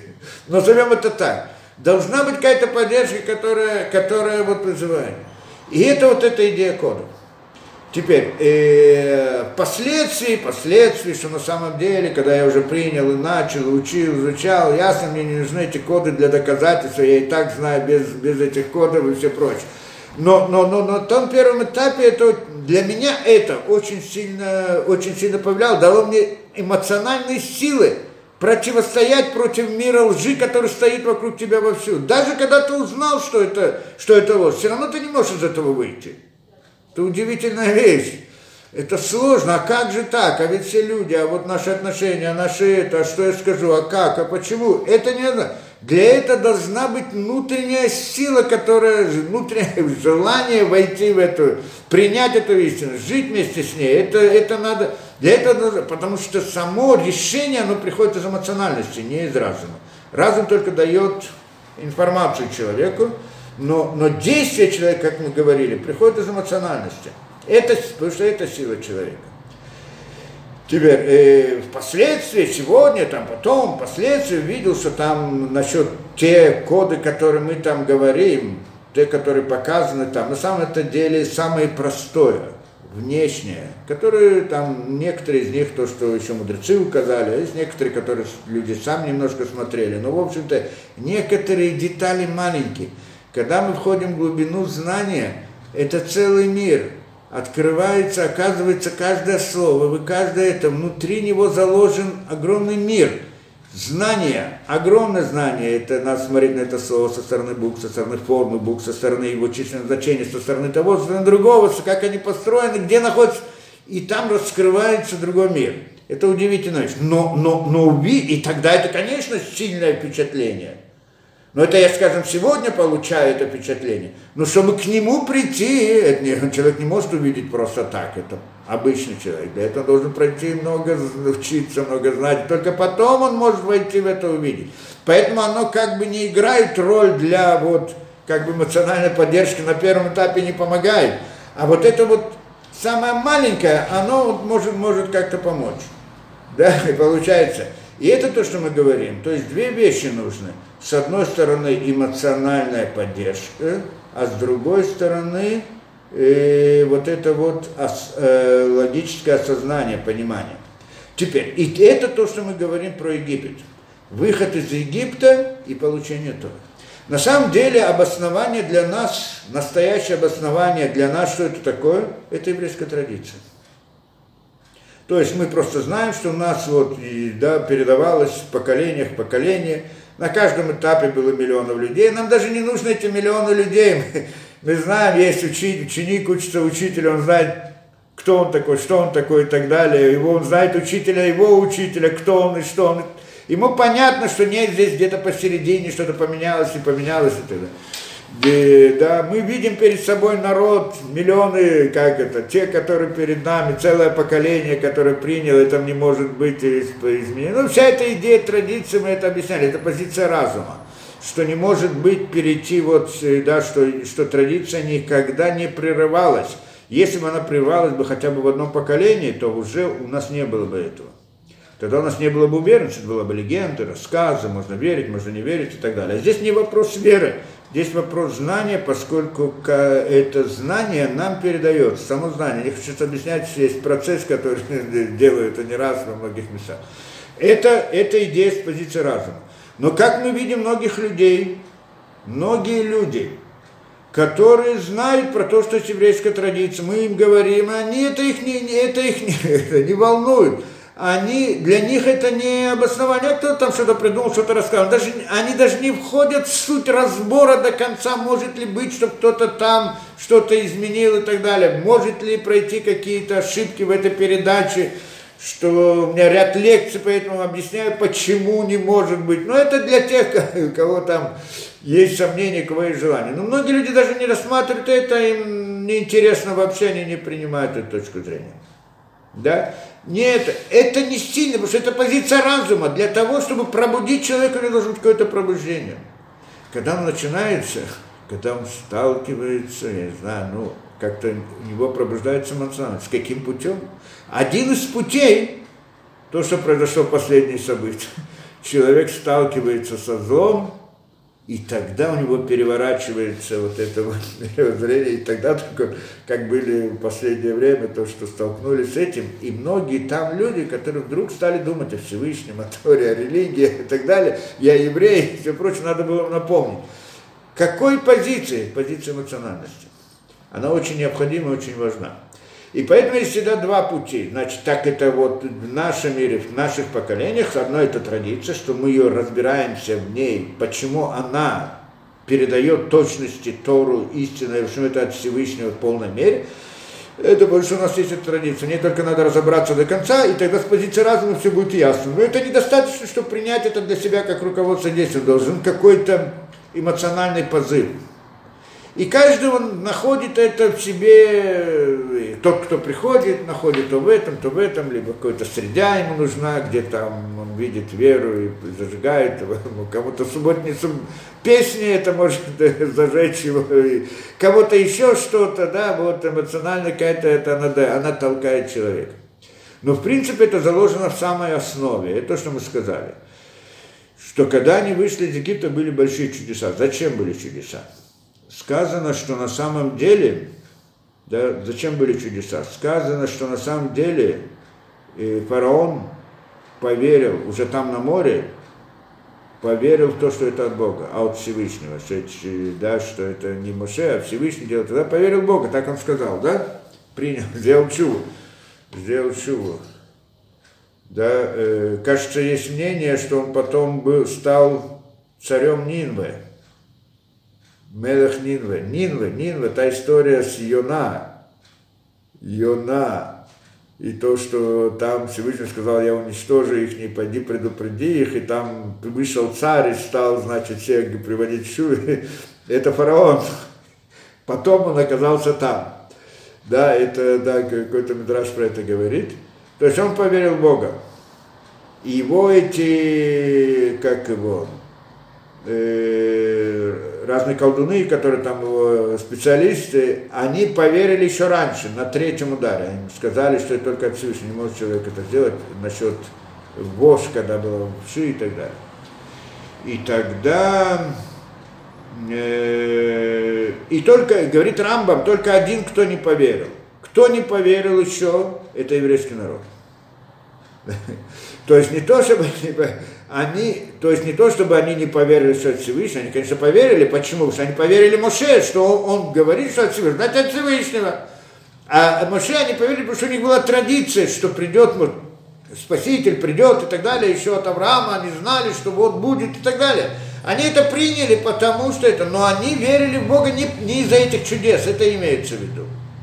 Не из-за чудес они поверили. Потому что в конце концов чудеса можно каким-то образом объяснить, было так, было какое-то событие и так далее, и так далее. В чем идея чуда? Чудо не является стопроцентным доказательством. Чудо является абсолютным. Чудо является воздействие эмоциональное. Это идея. И потом они вышли, получили Тору, и там они поверили до конца во Всевышнего. Почему? Потому что было с позиции разума. То есть до конца там они столкнулись и видели, увидели это все это в разуме.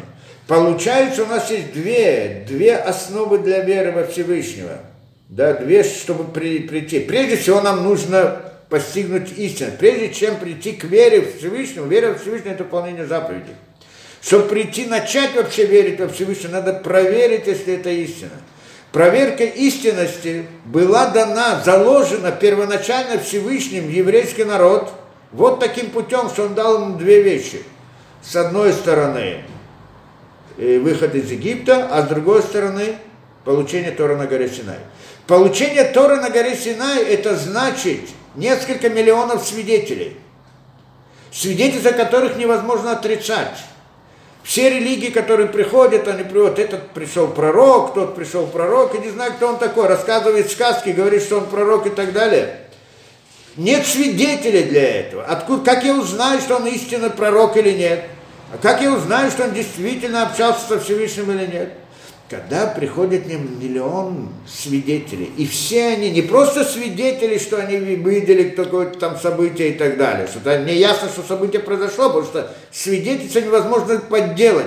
Оно, когда на свидетельстве одного человека, оно может быть обман, ошибка, иллюзия, все что угодно. Когда два человека, в меньшей мере, 10 человек, вообще мало, 100 человек свидетельствуют о каком-то событии, почти что невозможно сомневаться, что как они могут договориться между собой, их можно сразу раскусить, расспросить одного, что было там, что было это, сразу увидеть противоречия и так далее, можно все это разрушить сразу. Не, нет возможности, чтобы 100 человек свидетельствовали о чем-либо и сказали, что это да, и, и чтобы они свидетельствовали о чем-либо, и чтобы это было их как бы обманом, э, искажением или еще что-то. Может быть, не до конца что-то видели, какую-то, какие-то детали, но, но невозможно это невозможно это опровергнуть эту вещь. То есть это а, свидетельство тогда получает некоторый э, фактор объективности. То есть он на первом этапе субъективен, когда это один, два, три. Дальше он становится более объективным, более объективным. В какой-то момент, когда есть много-много свидетелей, этот факт становится абсолютным фактом.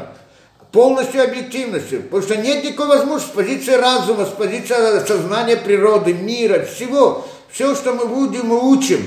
Мы не можем, когда мы видим множество свидетелей чего-то одного, мы не можем сказать, что они сами придумали, что они что-то изменили, что они что-то добавили, что-то они договорились, что они еще что-то. Это же люди.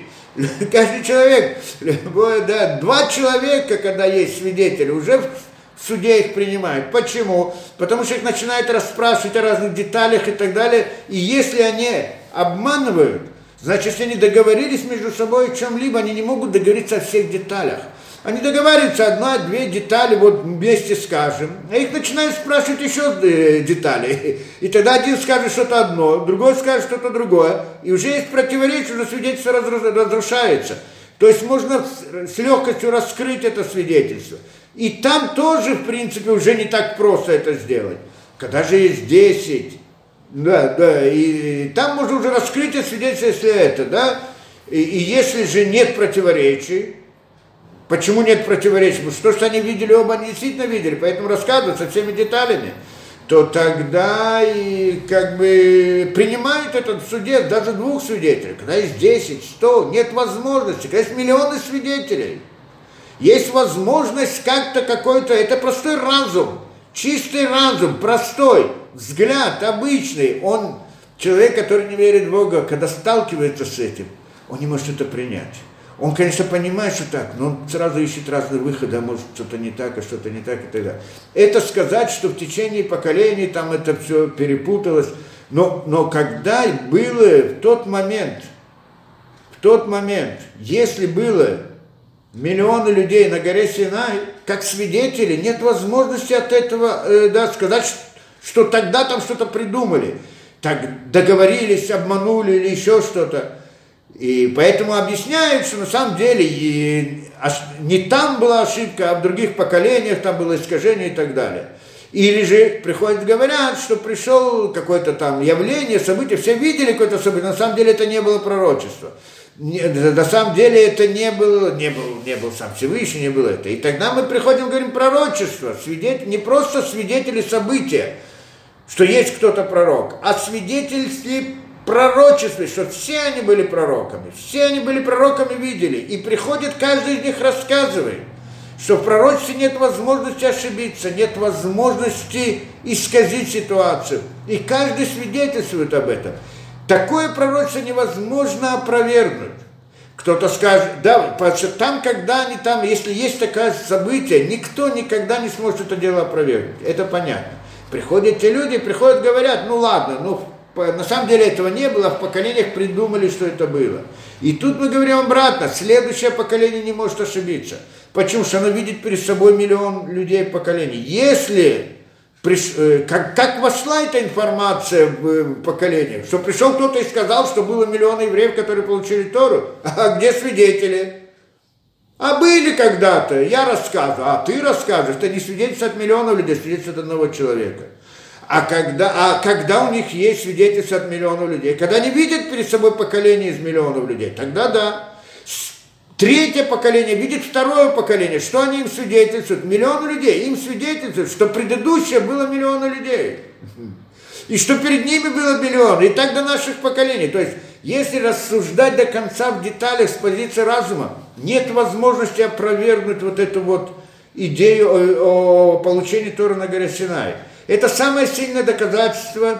Нет никого, никто до всех поколениях пытались это сделать, не смогли, нет возможности. Это специально Всевышний заложил это в получении Торы для вот будущих поколений, чтобы рассказывали своим детям, чтобы это передавалось дальше, чтобы сохранилось это, чтобы каждое поколение могло быть, как будто бы они сами были на горе Синай.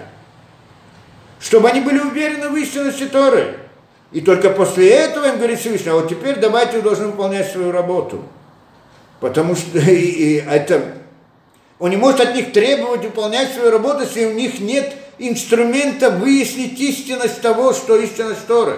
Как можно требовать от человека, если у него нет инструмента? Всевышний дал им абсолютный инструмент. Как это, да, э, да, полный, нет никакой возможности противостоять против этого. Тот, кто проверит до конца всю вот эту логику еврейской традиции, нет никакой возможности это опровергнуть, противостоять и так далее. И даже те, которые эту традицию поняли, постигли, знали, их все равно уходят. Почему? Потому что это недостаточно. Это только позиция разума. С позиции разума, ну хорошо, я знаю, что это истина. Есть такие люди не один раз встречаются. Ну, я знаю, что это истина, но, но, но я не хочу. А мне что? А я вот хочу своей жизнью жить. Для того, чтобы следовать или чтобы принять, нужна вторая вещь. Вторая – это эмоциональная поддержка. И вот это вот выхода, чудеса, которые выхода из Египта, тоже были заложены первоначально. Это то, что мы рассказываем, что то, что когда было рассказывать своим детям, и дети, это, дети вообще начинают с эмоциональности, у них нет разума первоначально. Поэтому первое, то, что они получают, это рассказы о выходе из Египта, рассказы всех мудрецов, рассказы еврейской жизни, рассказы, рассказы, рассказы, много разных еврейских. Он растет в этом, живет в этом. Для него это реальный мир. Он вот это ощущает эмоционально. Где-то он подходит, ребенок подходит где-то возрасту 12, 13, 14 лет, у него начинают появляться сомнения. В религиозном мире.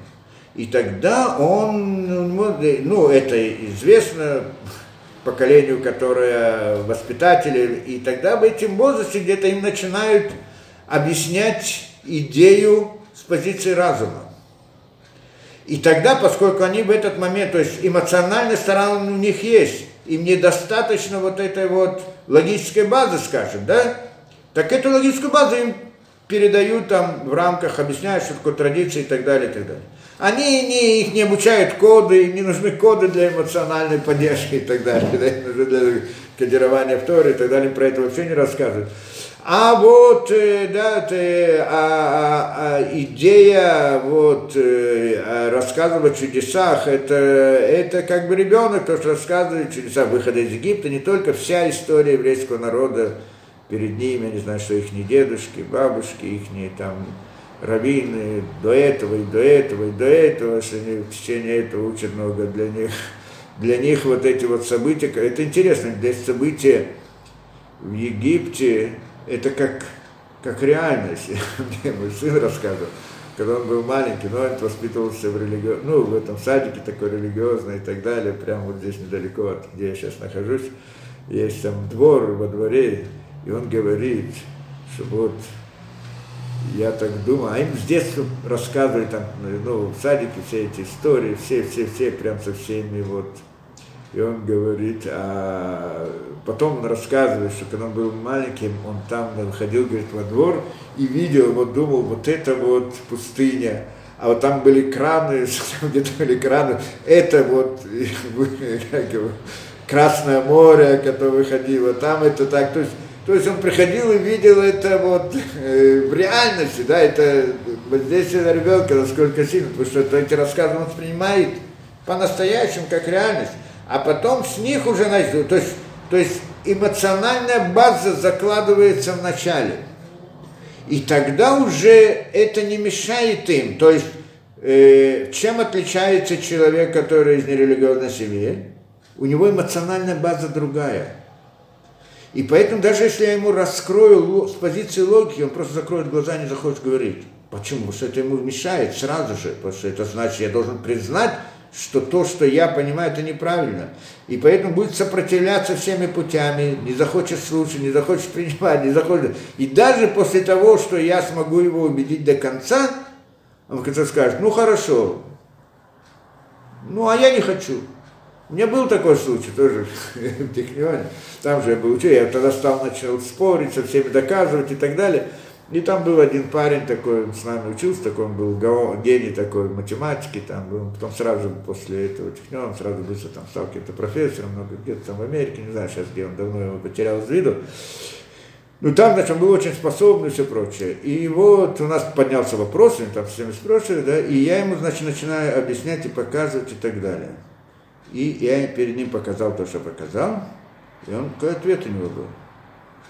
Он говорит, прямой час, прямой и правильный, да, он говорит, смотри, мне нечего тебе ответить, но я не могу это принять. И мне в этот момент все стало ясно, поэтому потом я уже не стал спорить. Я нечего ответить, да, но, но я не могу это принять. И кончилось дело. Он так далее сам был такой, ну, не принципиальный. И, и все. И кончилось дело. Почему? Потому что эмоциональная база она другая.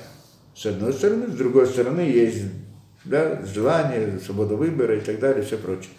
Поэтому это. Вот здесь это, вот, здесь э, это, что мы говорим, что здесь заложено как бы два, две, два инструмента. Всевышний вложил в нас два инструмента для выяснения истинности. Что это как бы основа основ. Это еще не вера в Бога. Это предшествует вере в Бога. Проверка, да, как это, выяснение истинности. Это выход из Египта, эмоциональная сторона, что в поколениях она во многих эмоциональных аспектах проявляется, скажем, то, что я для себя увидел там коды в Торе, меня это задело, это рассказывает выхода из Египта. Не принципиально, да? Различные рассказы, те, другие и так далее, вся еврейская история, еврейская жизнь, это вся история еврейская, это выход из Египта. И это эмоциональная сторона, которая необходима для принятия истины. А второе это с позиции разума. Это еврейская традиция – который невозможно отрицать и тогда не опровергнуть, нет никакой возможности позиции разума. Но она тоже недостаточна. Каждая из них она недостаточна. Только две вместе. Поэтому было две, две вещи. Выход из Египта с чудесами, которые дает как бы еврейскому народу эмоциональную поддержку. А с другой стороны, это, это вот то, что они поднялись и стали, значит, в пророчестве на горе Синай, это раскрыло перед ним как бы истину в абсолютном смысле с точки зрения вот э, с позиции разума. Потому что это подняться в духовный мир, это, это мир мысли, как мы сказали, это идея разума, да, постижение с позиции разума. И потом они возвращаются вниз и должны продолжить, приходят следующие поколения, которые не вышли из Египта, которые там тоже, видимо, появились, родились, но упали обратно в ислам, да, ну, упали обратно в это, в Египет, да, обратно остались там, да, вот это остались, остались там, и, и потом они приходят, следующее поколение, следующее поколение и так далее. И для них, для каждого из них должен, для каждого поколения нужен выход из Египта, и вот получение Торы – так это каждый, то есть вот это обоснование, так это он получает вот через еврейскую традицию, это как получение Торы, и там разные и еврейские э, рассказы как-то выхода из Египта, и все, что связано с этим, на самом деле, вся история еврейского народа, она один большой рассказ выхода из Египта. Многие чудеса в жизни, еврейской жизни, это многие рассказывают, да, как это что события, которые происходят с еврейским народом в истории, то, что мы видим, это само по себе многих наталкивает на то, на, что, да, что это не обычный народ. Без каких-либо... Сама история об этом показывает. Все, как-то говорят, все исторические доктрины разрушались еврейский народ, об еврейский народ. Историческая доктрина не могла объяснить события, которые произошли вот, в истории еврейского народа. Это как бы тоже идея рассказа вот, выхода из Египта в каком-то смысле. То мы здесь вошли вот в какую-то тему, я, в принципе, планировал э, идти дальше разбирать это, но хотя бы эту тему разобрали тоже. Думаю, на сегодня достаточно. Так мы дальше потом продолжим в следующий раз. Спасибо. Спасибо большое, очень интересно. Как всегда, очень-очень интересно. А, кто хочет задать а, вопрос, здесь, здесь пожалуйста, спасибо, спасибо, Егора. А я вам говорила, что она не успела спросить в прошлый раз. А, Ора, Здесь, Меня слышите? Здесь какие-то вопросы написали, что-то написали, если еврей примет ислам, то, то насколько он изменится, его поведение, или какие примеры. Ну, человек примет ислам, неважно, ислам или что-нибудь другое он примет, как бы то ни было, да, это выходит, э, выходит из еврейства, да, в полной, не в полной мере. Э, да, это значит, э, почему он должен вдруг принять ислам, почему евреи принимают ислам, есть такое понятие. Обычно потому, что их вынуждают на это, нет другого выхода, да, и там угрожают, там, ислам, чтобы чтобы люди стали исламом, в исламе их э, делают обычно, большинство людей, как там было, террором и мечом, огнем, да, приходит в ислам, потому что это... Или удобно приходит, он там живет, находится, где-то ему удобно, что-то ему понравилось, выгодно, интересно и так далее, то это есть. Что здесь? Э, насколько он изменится. Здесь нечего отвечать, что насколько он изменится. Он э, как бы идет против, против своей сути делает нарушение. Это значит. Да, дальше. Кто у нас спрашивает, кто хочет спросить? Девочка, пожалуйста. Да. Включился? Да, да. Ой. Захария, ну, спасибо, конечно, огромное. И я когда слушаешь вас, какое дает вдохновение и такое, надежду.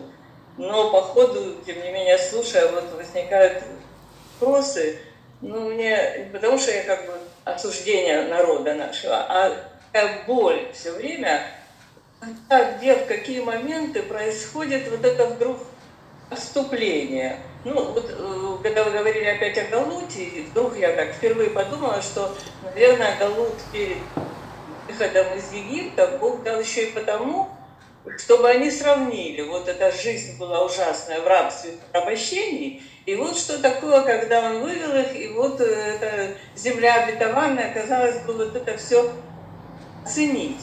Вот вы говорите, так, действительно, эти чудеса на Синае, получили Тару. Но через 40 дней они уже отлили этого золотого тельца. Вот вам эти знания, вот вам это чудеса и вдохновение. То есть даже тот народ с такой высокой душой, как вы говорили, уже сразу происходят вот такие вот, и вот эти объяснения, что там их подбили те, которые вышли там колдуны, все это не объяснение, потому что сделали-то это они. Вот я все время пытаюсь понять, если бы до конца понять, вот в чем все-таки чего не хватало, может быть, и сейчас бы чему-то могли научиться, потому что вот вы говорите истину, если ну, большой человек великий говорит истину, больше людей на это откликаются. Ну вот опять мы видим сейчас, ну вот те же ну, раввины, там служители, они говорят истину. Ну, кто, вот уже, наверное, что-то с этим нужно родиться, вот откликается, наверное, кого-то можно и убедить в чем вот это вот все-таки корень причин, что народ постоянно вот так вот, ну мы ждем Машеха, вот это тоже я сразу сама к тебе перескакивая, ну несколько раз вы говорили, что вот Машеха будут проверять там раввины и все, как-то меня это немножко тоже напрягает, думаю, а как они могут проверять, и вы сами говорите, это люди все-таки с более низкой душой. Машех, когда придет, я думаю, от него будет исходить такой свет, то это уже станет ясно, наверное, всем. Возможно, даже раввины будут последние, которые его узнают. Простите, но к вам это не относится. Не, это, не, это вы правы в этом смысле. То есть, это, это, так говорят, это будет страшно его проверять. Но он придет и потребует, чтобы его проверили он-то будет кроткий, он не будет возражать. Но это будет не будет, он потребует, чтобы его проверили. Ну, потому что как можно принять, если... Да, это, потому что так должны были, да, да, это в законах Валахота должны его проверить и знать, что он действительно этот Но если Бог коснется его и скажет, вот уже да. сейчас начинай свое служение... Мы говорим две вещи здесь. Обратно эмоциональное воздействие и осознание разума может быть, у него будут выходить какие-то сияния, не знаю что, это эмоциональное воздействие, как бы оно не было бы уверенным. А с другой стороны, нужен вот э, с позиции разума эта идея проверки. Все эти проверки про, при, приведен, приводятся в рабами и так далее, как и что тогда.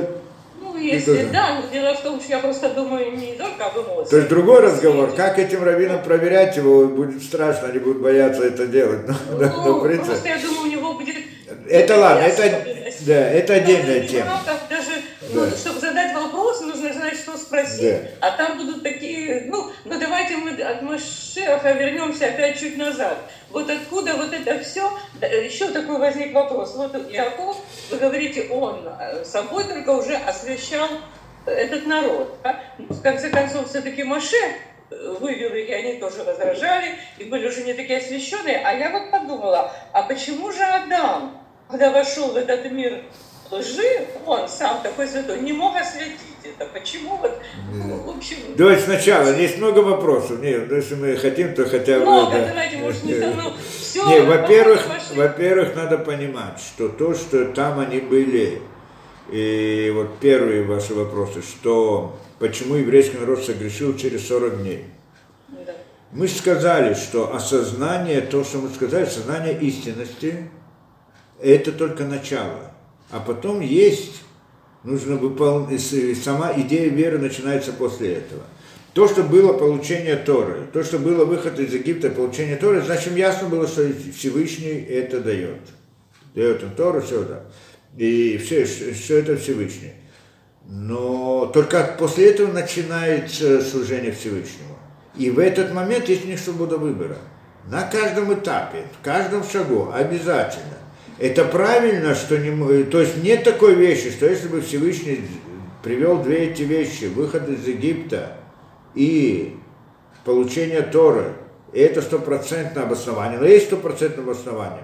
Но если бы после этого стопроцентного обоснования не было бы у человека возможности пойти неправильно, то тогда не, зачем было создавать мир? То есть тогда получается, что у них нет свободы выбора, что Всевышний их вынудил. Поэтому это не так. Он, э, это обоснование, оно обоснование истинности, но оно не лишает человека свободы выбора, и человек может захотеть пойти против истины. И мы это видим не один раз. Может пойти против истины, которую он знает. Мы это видим в жизни, даже, даже когда он ее знает. И есть много разных путей и оттенков, когда он знает эти против истины, или когда он не совсем ее знает, то есть он знает, но сейчас перестал ее знать, стал забывать, не хочет знать, не очень смотрит, или ошибается, или еще что-то. В результате всех этих все они делают грехи. Вы говорите, как они там согрешили, вот после всего, что они видели, они там, они. На самом деле это было поколение самое высокое из всех поколений, которое было в Израиле, в еврейском народе. Как мы сказали, самое высокое. И они тоже согрешили. Почему они согрешили Эгель? А мы спросим по-простому, почему Адам согрешил? Ведь это в конце концов Адам решен, в общем-то, да? И грех Эгеля это параллелен греху Адама решен, то, что он сделал.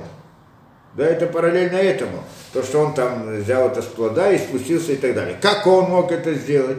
И мы там объясняем, у меня есть лекции долго, там много разных, объясняем вот эту идею его, его, почему он согрешил вообще. В чем была свобода выбора? То есть она была, была возможна. Но как можно было, когда он на таком высоком уровне, что он все знает, все ему открыто, нам больше, чем евреи, которые были там, это, понятно, да?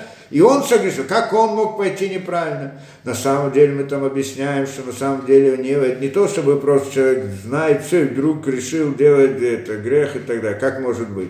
Он все знал, и все было истинно. И соблазн был, у него был не в том, чтобы сделать зло. У него не было соблазна делать зло. Потому что он был на таком уровне. Но свобода выбора все равно была.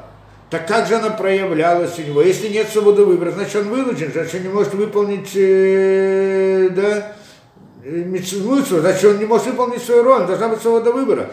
Но у него должна быть возможность сделать неправильный шаг тоже. Каким образом делается неправильный шаг? Каким? На, на его уровне. Какой соблазн у него может быть, что в этом соблазне есть идея ошибки? То есть там грех на этих уровнях – это идея ошибки. Это грех. То есть, если ты достаточно чист, то не ошибешься. Идея ошибки – это грех. Для них это считался великий грех. Для нас это просто ошибка. Даже грехом, может быть, не называется. Да? Может быть, онос называется, вынужденный в каком-то смысле. А в чем там была ошибка? У него был соблазн в том, что он стремился сделать, осветить имя Всевышнего. Это, что он хотел. Это больше всего, что было в его он, как у него была ошибка в том, что он подумал, что может быть он осветит имя Всевышнего, находясь внизу, больше, чем когда он там не находится.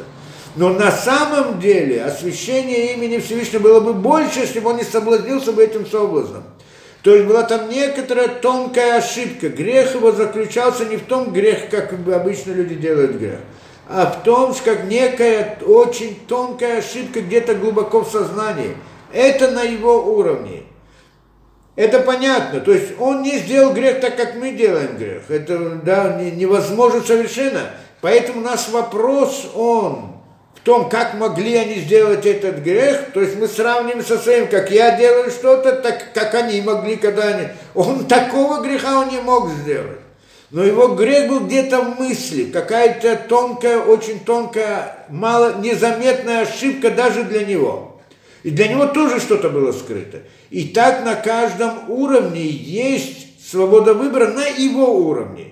И то же самое, когда они были там и на, на горе Сина и в конце концов сделали идола. Это не потому, что они не верили в Бога. Это не, грех их не, не был не тот, как делали там, шли за идолопоклонством, шли за э, коммунизмом, хотели быть космополитами или так далее. Или не, не такой грех. У них они верили в Бога, они все знали, они же все видели, все знали, все понимали. Но там была некоторая ошибка. Это мы еще дойдем, как-нибудь будем объяснять. Это у меня есть где-то в лекциях объяснение вот этого греха там, который у них, Эгель, в чем он заключается. Он совсем не такой простой. Вдруг они решили, давайте будем поклоняться идолу. Там этому предшествовали очень непростые вещи. И они как бы хотели, сказали, что они увидели, что Маше умер. Так они... И тогда они хотели Эгель. Почему Эгель? Потому что Эгель это, а, ну, теленок, да? Это они увидели в пророчестве, в, в том самом пророчестве, в этой э, Меркава, в колеснице.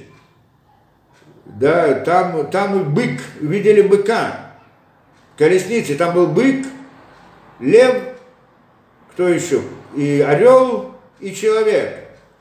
И они сказали, Моше умер, но мы должны идти дальше служить Всевышнему.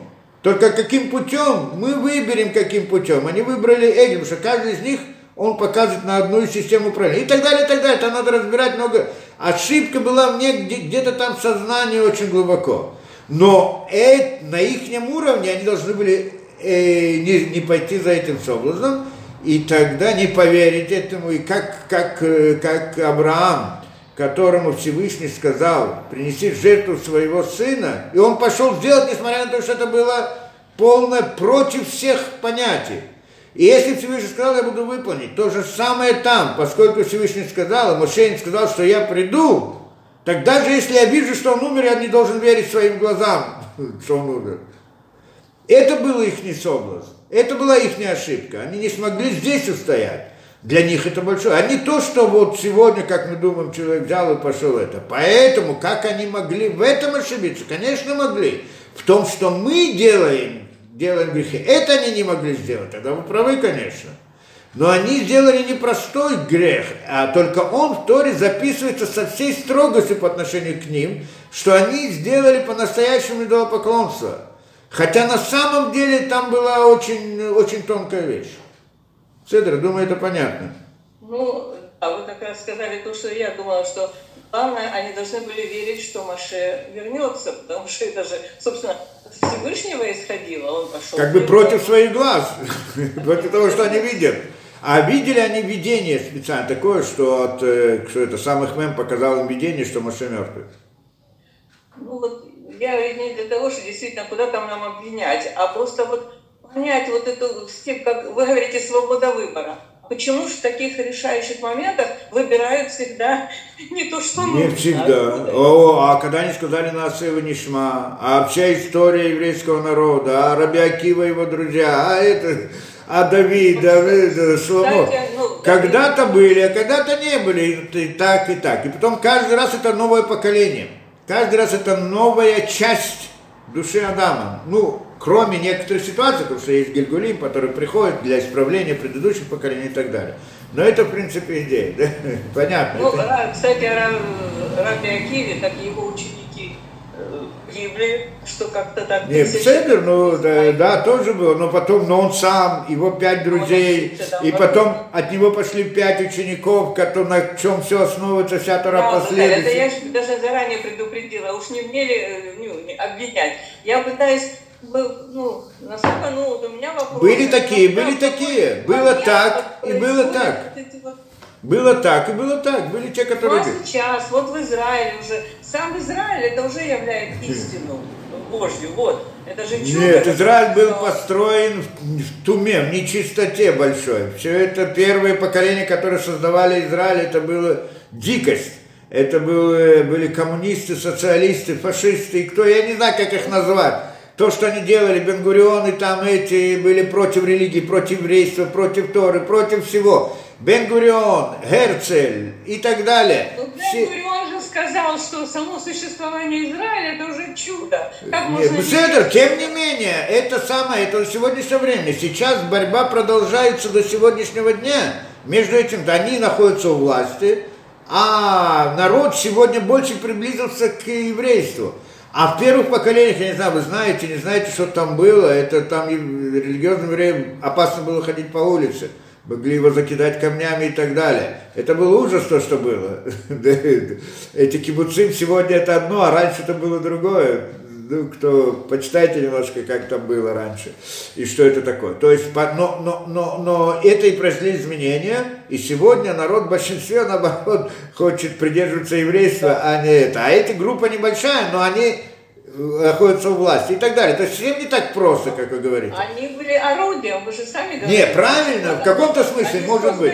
Израиль должен был возродиться? Ну, должен наверное, так в планах Всевышнего, может быть. Но как бы то ни было, это, да, про них, э, то есть мы не вышли из Галутов в прямом смысле. Потому что есть сколько лжи, вон, все, все, только, э, все эти СМИ, как они, СМИ, ну, это ужасно. Да, да, и так далее. Весь мир, все это, все принятое мировоззрение вокруг. Постепенно народ просыпается, это правильно. Но сказать, что он проснулся, это далеко от этого. И далеко от религии, далеко от и постижения. Много людей. Есть, которые, да, есть много приближаются, но не все. Ну, ладно. Но раввины, ну, сказать, служители, они говорят истину. Ну, и, в общем, да народ постепенно... В каждом есть свои сложности, свои проблемы и так далее. Ну, но в каком-то смысле, да, это недостаточно. Не, понемножку а придет от Всевышнего, мы делаем. Каждый должен больно, делать свою сторону. Больно просто. Нет такого, как Якова в. Да, среди мудрых современных вот раввинов нет такого, как Якова, нет такого, как это, который бы это. Даже если приходит, были большие очень, или сейчас, может, есть большие но, э, но мир такой, время такое, что их никто не видит. Ну, видят Они мало. есть, да? Да. Ну, вот это вот еще тоже новый момент из прошлого, когда второй храм был разрушен, меня поразила эта формулировка из-за беспричинной ненависти. Это значит в народе это было, в общем Вообще, я думаю, что это самое, самое главное зло, но это в следующей вашей лекции о качествах. Это даже не гордость, а зависть. Да, Когда зависть, она да, все да, да, конечно. Одно из качеств, которое привело к этому. Да. Ну. И в том числе к еврейскому народу. Наверное, в основе, вот так я думаю, вот это антисемитизма зависть, что это все-таки избранный Богом народ, понимаете? И как-то это всех не нервирует. Ну, в общем, дай То, каждый грех, каждое событие надо объяснять, давайте мы это. И каждому есть объяснение, нет сомнения. Это все не так просто, вот как вдруг они так согрешили. Каждого есть э, свобода выбора на его уровне. И надо ну, это просто понять. Мы не можем просто так механически делать сравнение. Но это объяснение и не для того, чтобы просто обязательно защитить, а объяснение для того, чтобы понять понять, понять, этого, да, понять. чтобы как-то там попытался, ну, если... Да, понять, конечно, не, не никого мы не, не защищаем, кого мы должны защищать. еврейскому народу действительно не, нечего было некого легче, защищать. Легче. Да хочется. Ну, дай Бог, служить ну, помощи будет нормально. И с помощью вот ваших в каждом, пок... в каждом поколении, в каждом поколении происходит выборка. Следующее поколение приходит, а у них тоже должно произойти то, что произошло там, кто-то ушел, кто-то пришел, кто-то поднялся. В каждом поколении, пока не закончатся все поколения. Так что это нормально, то, что мы говорим, были в каждом поколении есть те, которые делают зло, те, которые делают добро, те, которые скрывают, те, которые приходят, те, которые э, возвращаются. В каждом поколении это есть. Это это поколение, оно должно сделать свою работу. В следующем поколении все повторяется заново. У вас вопрос, как может быть, вот было там, было там, и снова, и снова. Не снова и снова. Это другое, другое поколение каждый раз. На другом уровне все происходит. Ну вот это я поняла сейчас, что оказывается каждое поколение должно пройти свой галут и так далее. То да, есть в этом да, дело, да, чтобы да, души как-то... Да, да, скажем так. Ну, хорошо, Анечка, пожалуйста, Анечка, пожалуйста. Спасибо. Да. Анечка, да, да. вопрос. Да, да, да, да, здравствуйте. Меня слышно? Да, да, слышно. Да, да, да, да, слышно, да, слышно. Добрый вечер, да. Это просто шикарная. Э, Равзакари, для меня, конечно, откровением было то, что без э, определенного уровня эмоциональности не доходит до людей. Просто не доходит. Скажите, пожалуйста, э, относительно прихода Машеха. Я понимаю, что этот человек должен будет быть представлен пророком Ильяу Аннави.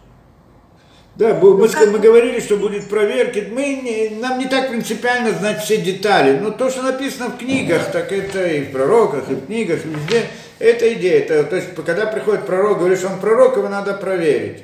Как проверить, на что проверить, ну, надо разбирать. Ну, там куча деталей, не так просто. Делаются проверки. Мы когда-то где-то там какую-то лекцию разбирали про Машеха, где-то Рамбама учили, и там разбирали это дело. Делается эта проверка, это само по себе.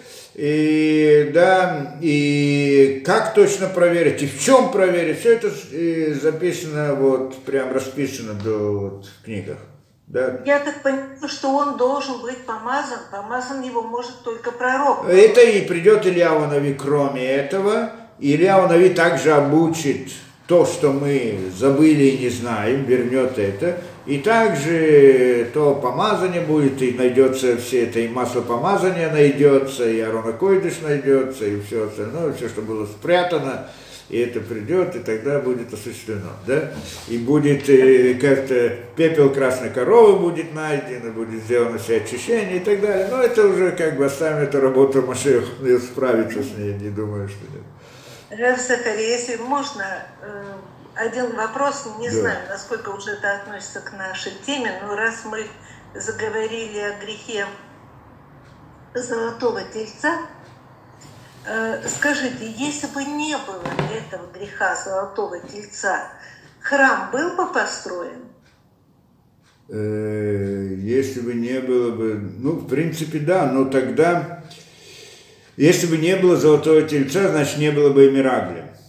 Это мы когда-то разбирали, что если не было бы Мираглем и не было бы золотого тельца, то тогда евреи остались бы там наверху. Не, не, они, как они были в пророчестве, не мира природы. Их никто не видел здесь, в принципе. И тогда бы они бы так бы и не спустились бы сюда, в этом, как бы остались бы там. Так это приводится у Рабдеса, мы это учили.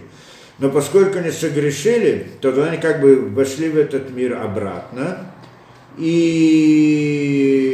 и, но, но жили путем чуда. То есть у них были в этом мире, их как бы видно, но не по законам природы. Там в пустыне все было путем чуда. Но поскольку они, если бы они не сделали бы Мираглем, то тогда они вошли бы в, в Эрицисраэль, и все было бы чудом до сегодняшнего времени. Но они вот сделали этих разведчиков, послали, что это был второй грех, и, э, и вот они стали уже, потеряли как бы эту особенность чуда тоже. Хотя было много чудес еще, но, но не так, что вся жизнь, так они были бы выделены.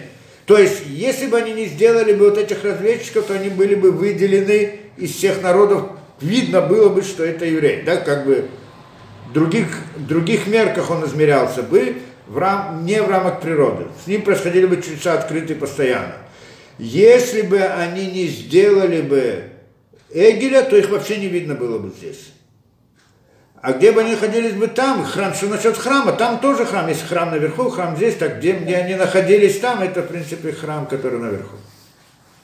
Если он нужен быть здесь, как там, это я не могу говорить. Так говорит, приводит Равдесер, да? А как это, нарисовать эту ситуацию, реальность, которая, ну, может теоретически что-то там придумать, да, но как выглядеть будет э, реальность, а что с народом мира, а что с этим, а что с землей, а что с и так далее, и так далее. Ну, можно все это как-то объяснить, но я не знаю, если есть необходимость это делать. У меня вопрос в таком случае относительно э, скрижалей. Да. Э, если Рашем знал, а, а он знал о том, что народ согрешил, он сам сказал об этом Маше, Зачем он дал ему скрижаль, если народ не был достоин их получить? Э, ну, чтобы... Да, он дал скрижали, что... Не, он дал скрижали, а потом, да, ну, а то, что Всевышний знал заранее, что он как бы согрешил, если он узнал это до, это было до, ну, мы про Всевышнего не можем говорить до или после этого, зачем вообще дает скрижали, если это, чтобы их поломать. То есть эта идея тоже, да, что эти обломки, они были там потом, это тоже идея дать мир и разрушить его. То есть вы разрушили мир, который он дает. Две разные реальности. То есть я вам дал реальность, которую вы разрушили. Осколки этой реальности тоже остаются. Спасибо большое. Спасибо. Равзахари, есть, э, два вопроса от Сары и Оры. Если можете, прочтите. Да, да, да, сейчас я смотрю. Остальные не надо, только вот Сара и Ора. Да, Сара, скажите, наша задача состоит в том, чтобы отделить искру истины из мира лжи прежде всего для себя. Да, именно так. Или все же мы должны раскрывать ее и для других людей. А это по мере возможности каждого. Да, кто насколько это тот, кто способен для других, так тоже для других. Но прежде всего для себя. Само то, что он делает для себя, это также раскрывает для других или каждый человек, ну и у каждого человека по-разному, все правильно, и то, и другое, и третье. У каждого человека это по-разному, одного так, у другого так. Все по, э, все по вашей схеме, народ убрали эмоциональность, поддержку в лице Маширабе на одну из двух составляющих. Ну да, все правильно. Кто там еще? Ири, Ири, Ири, кто это?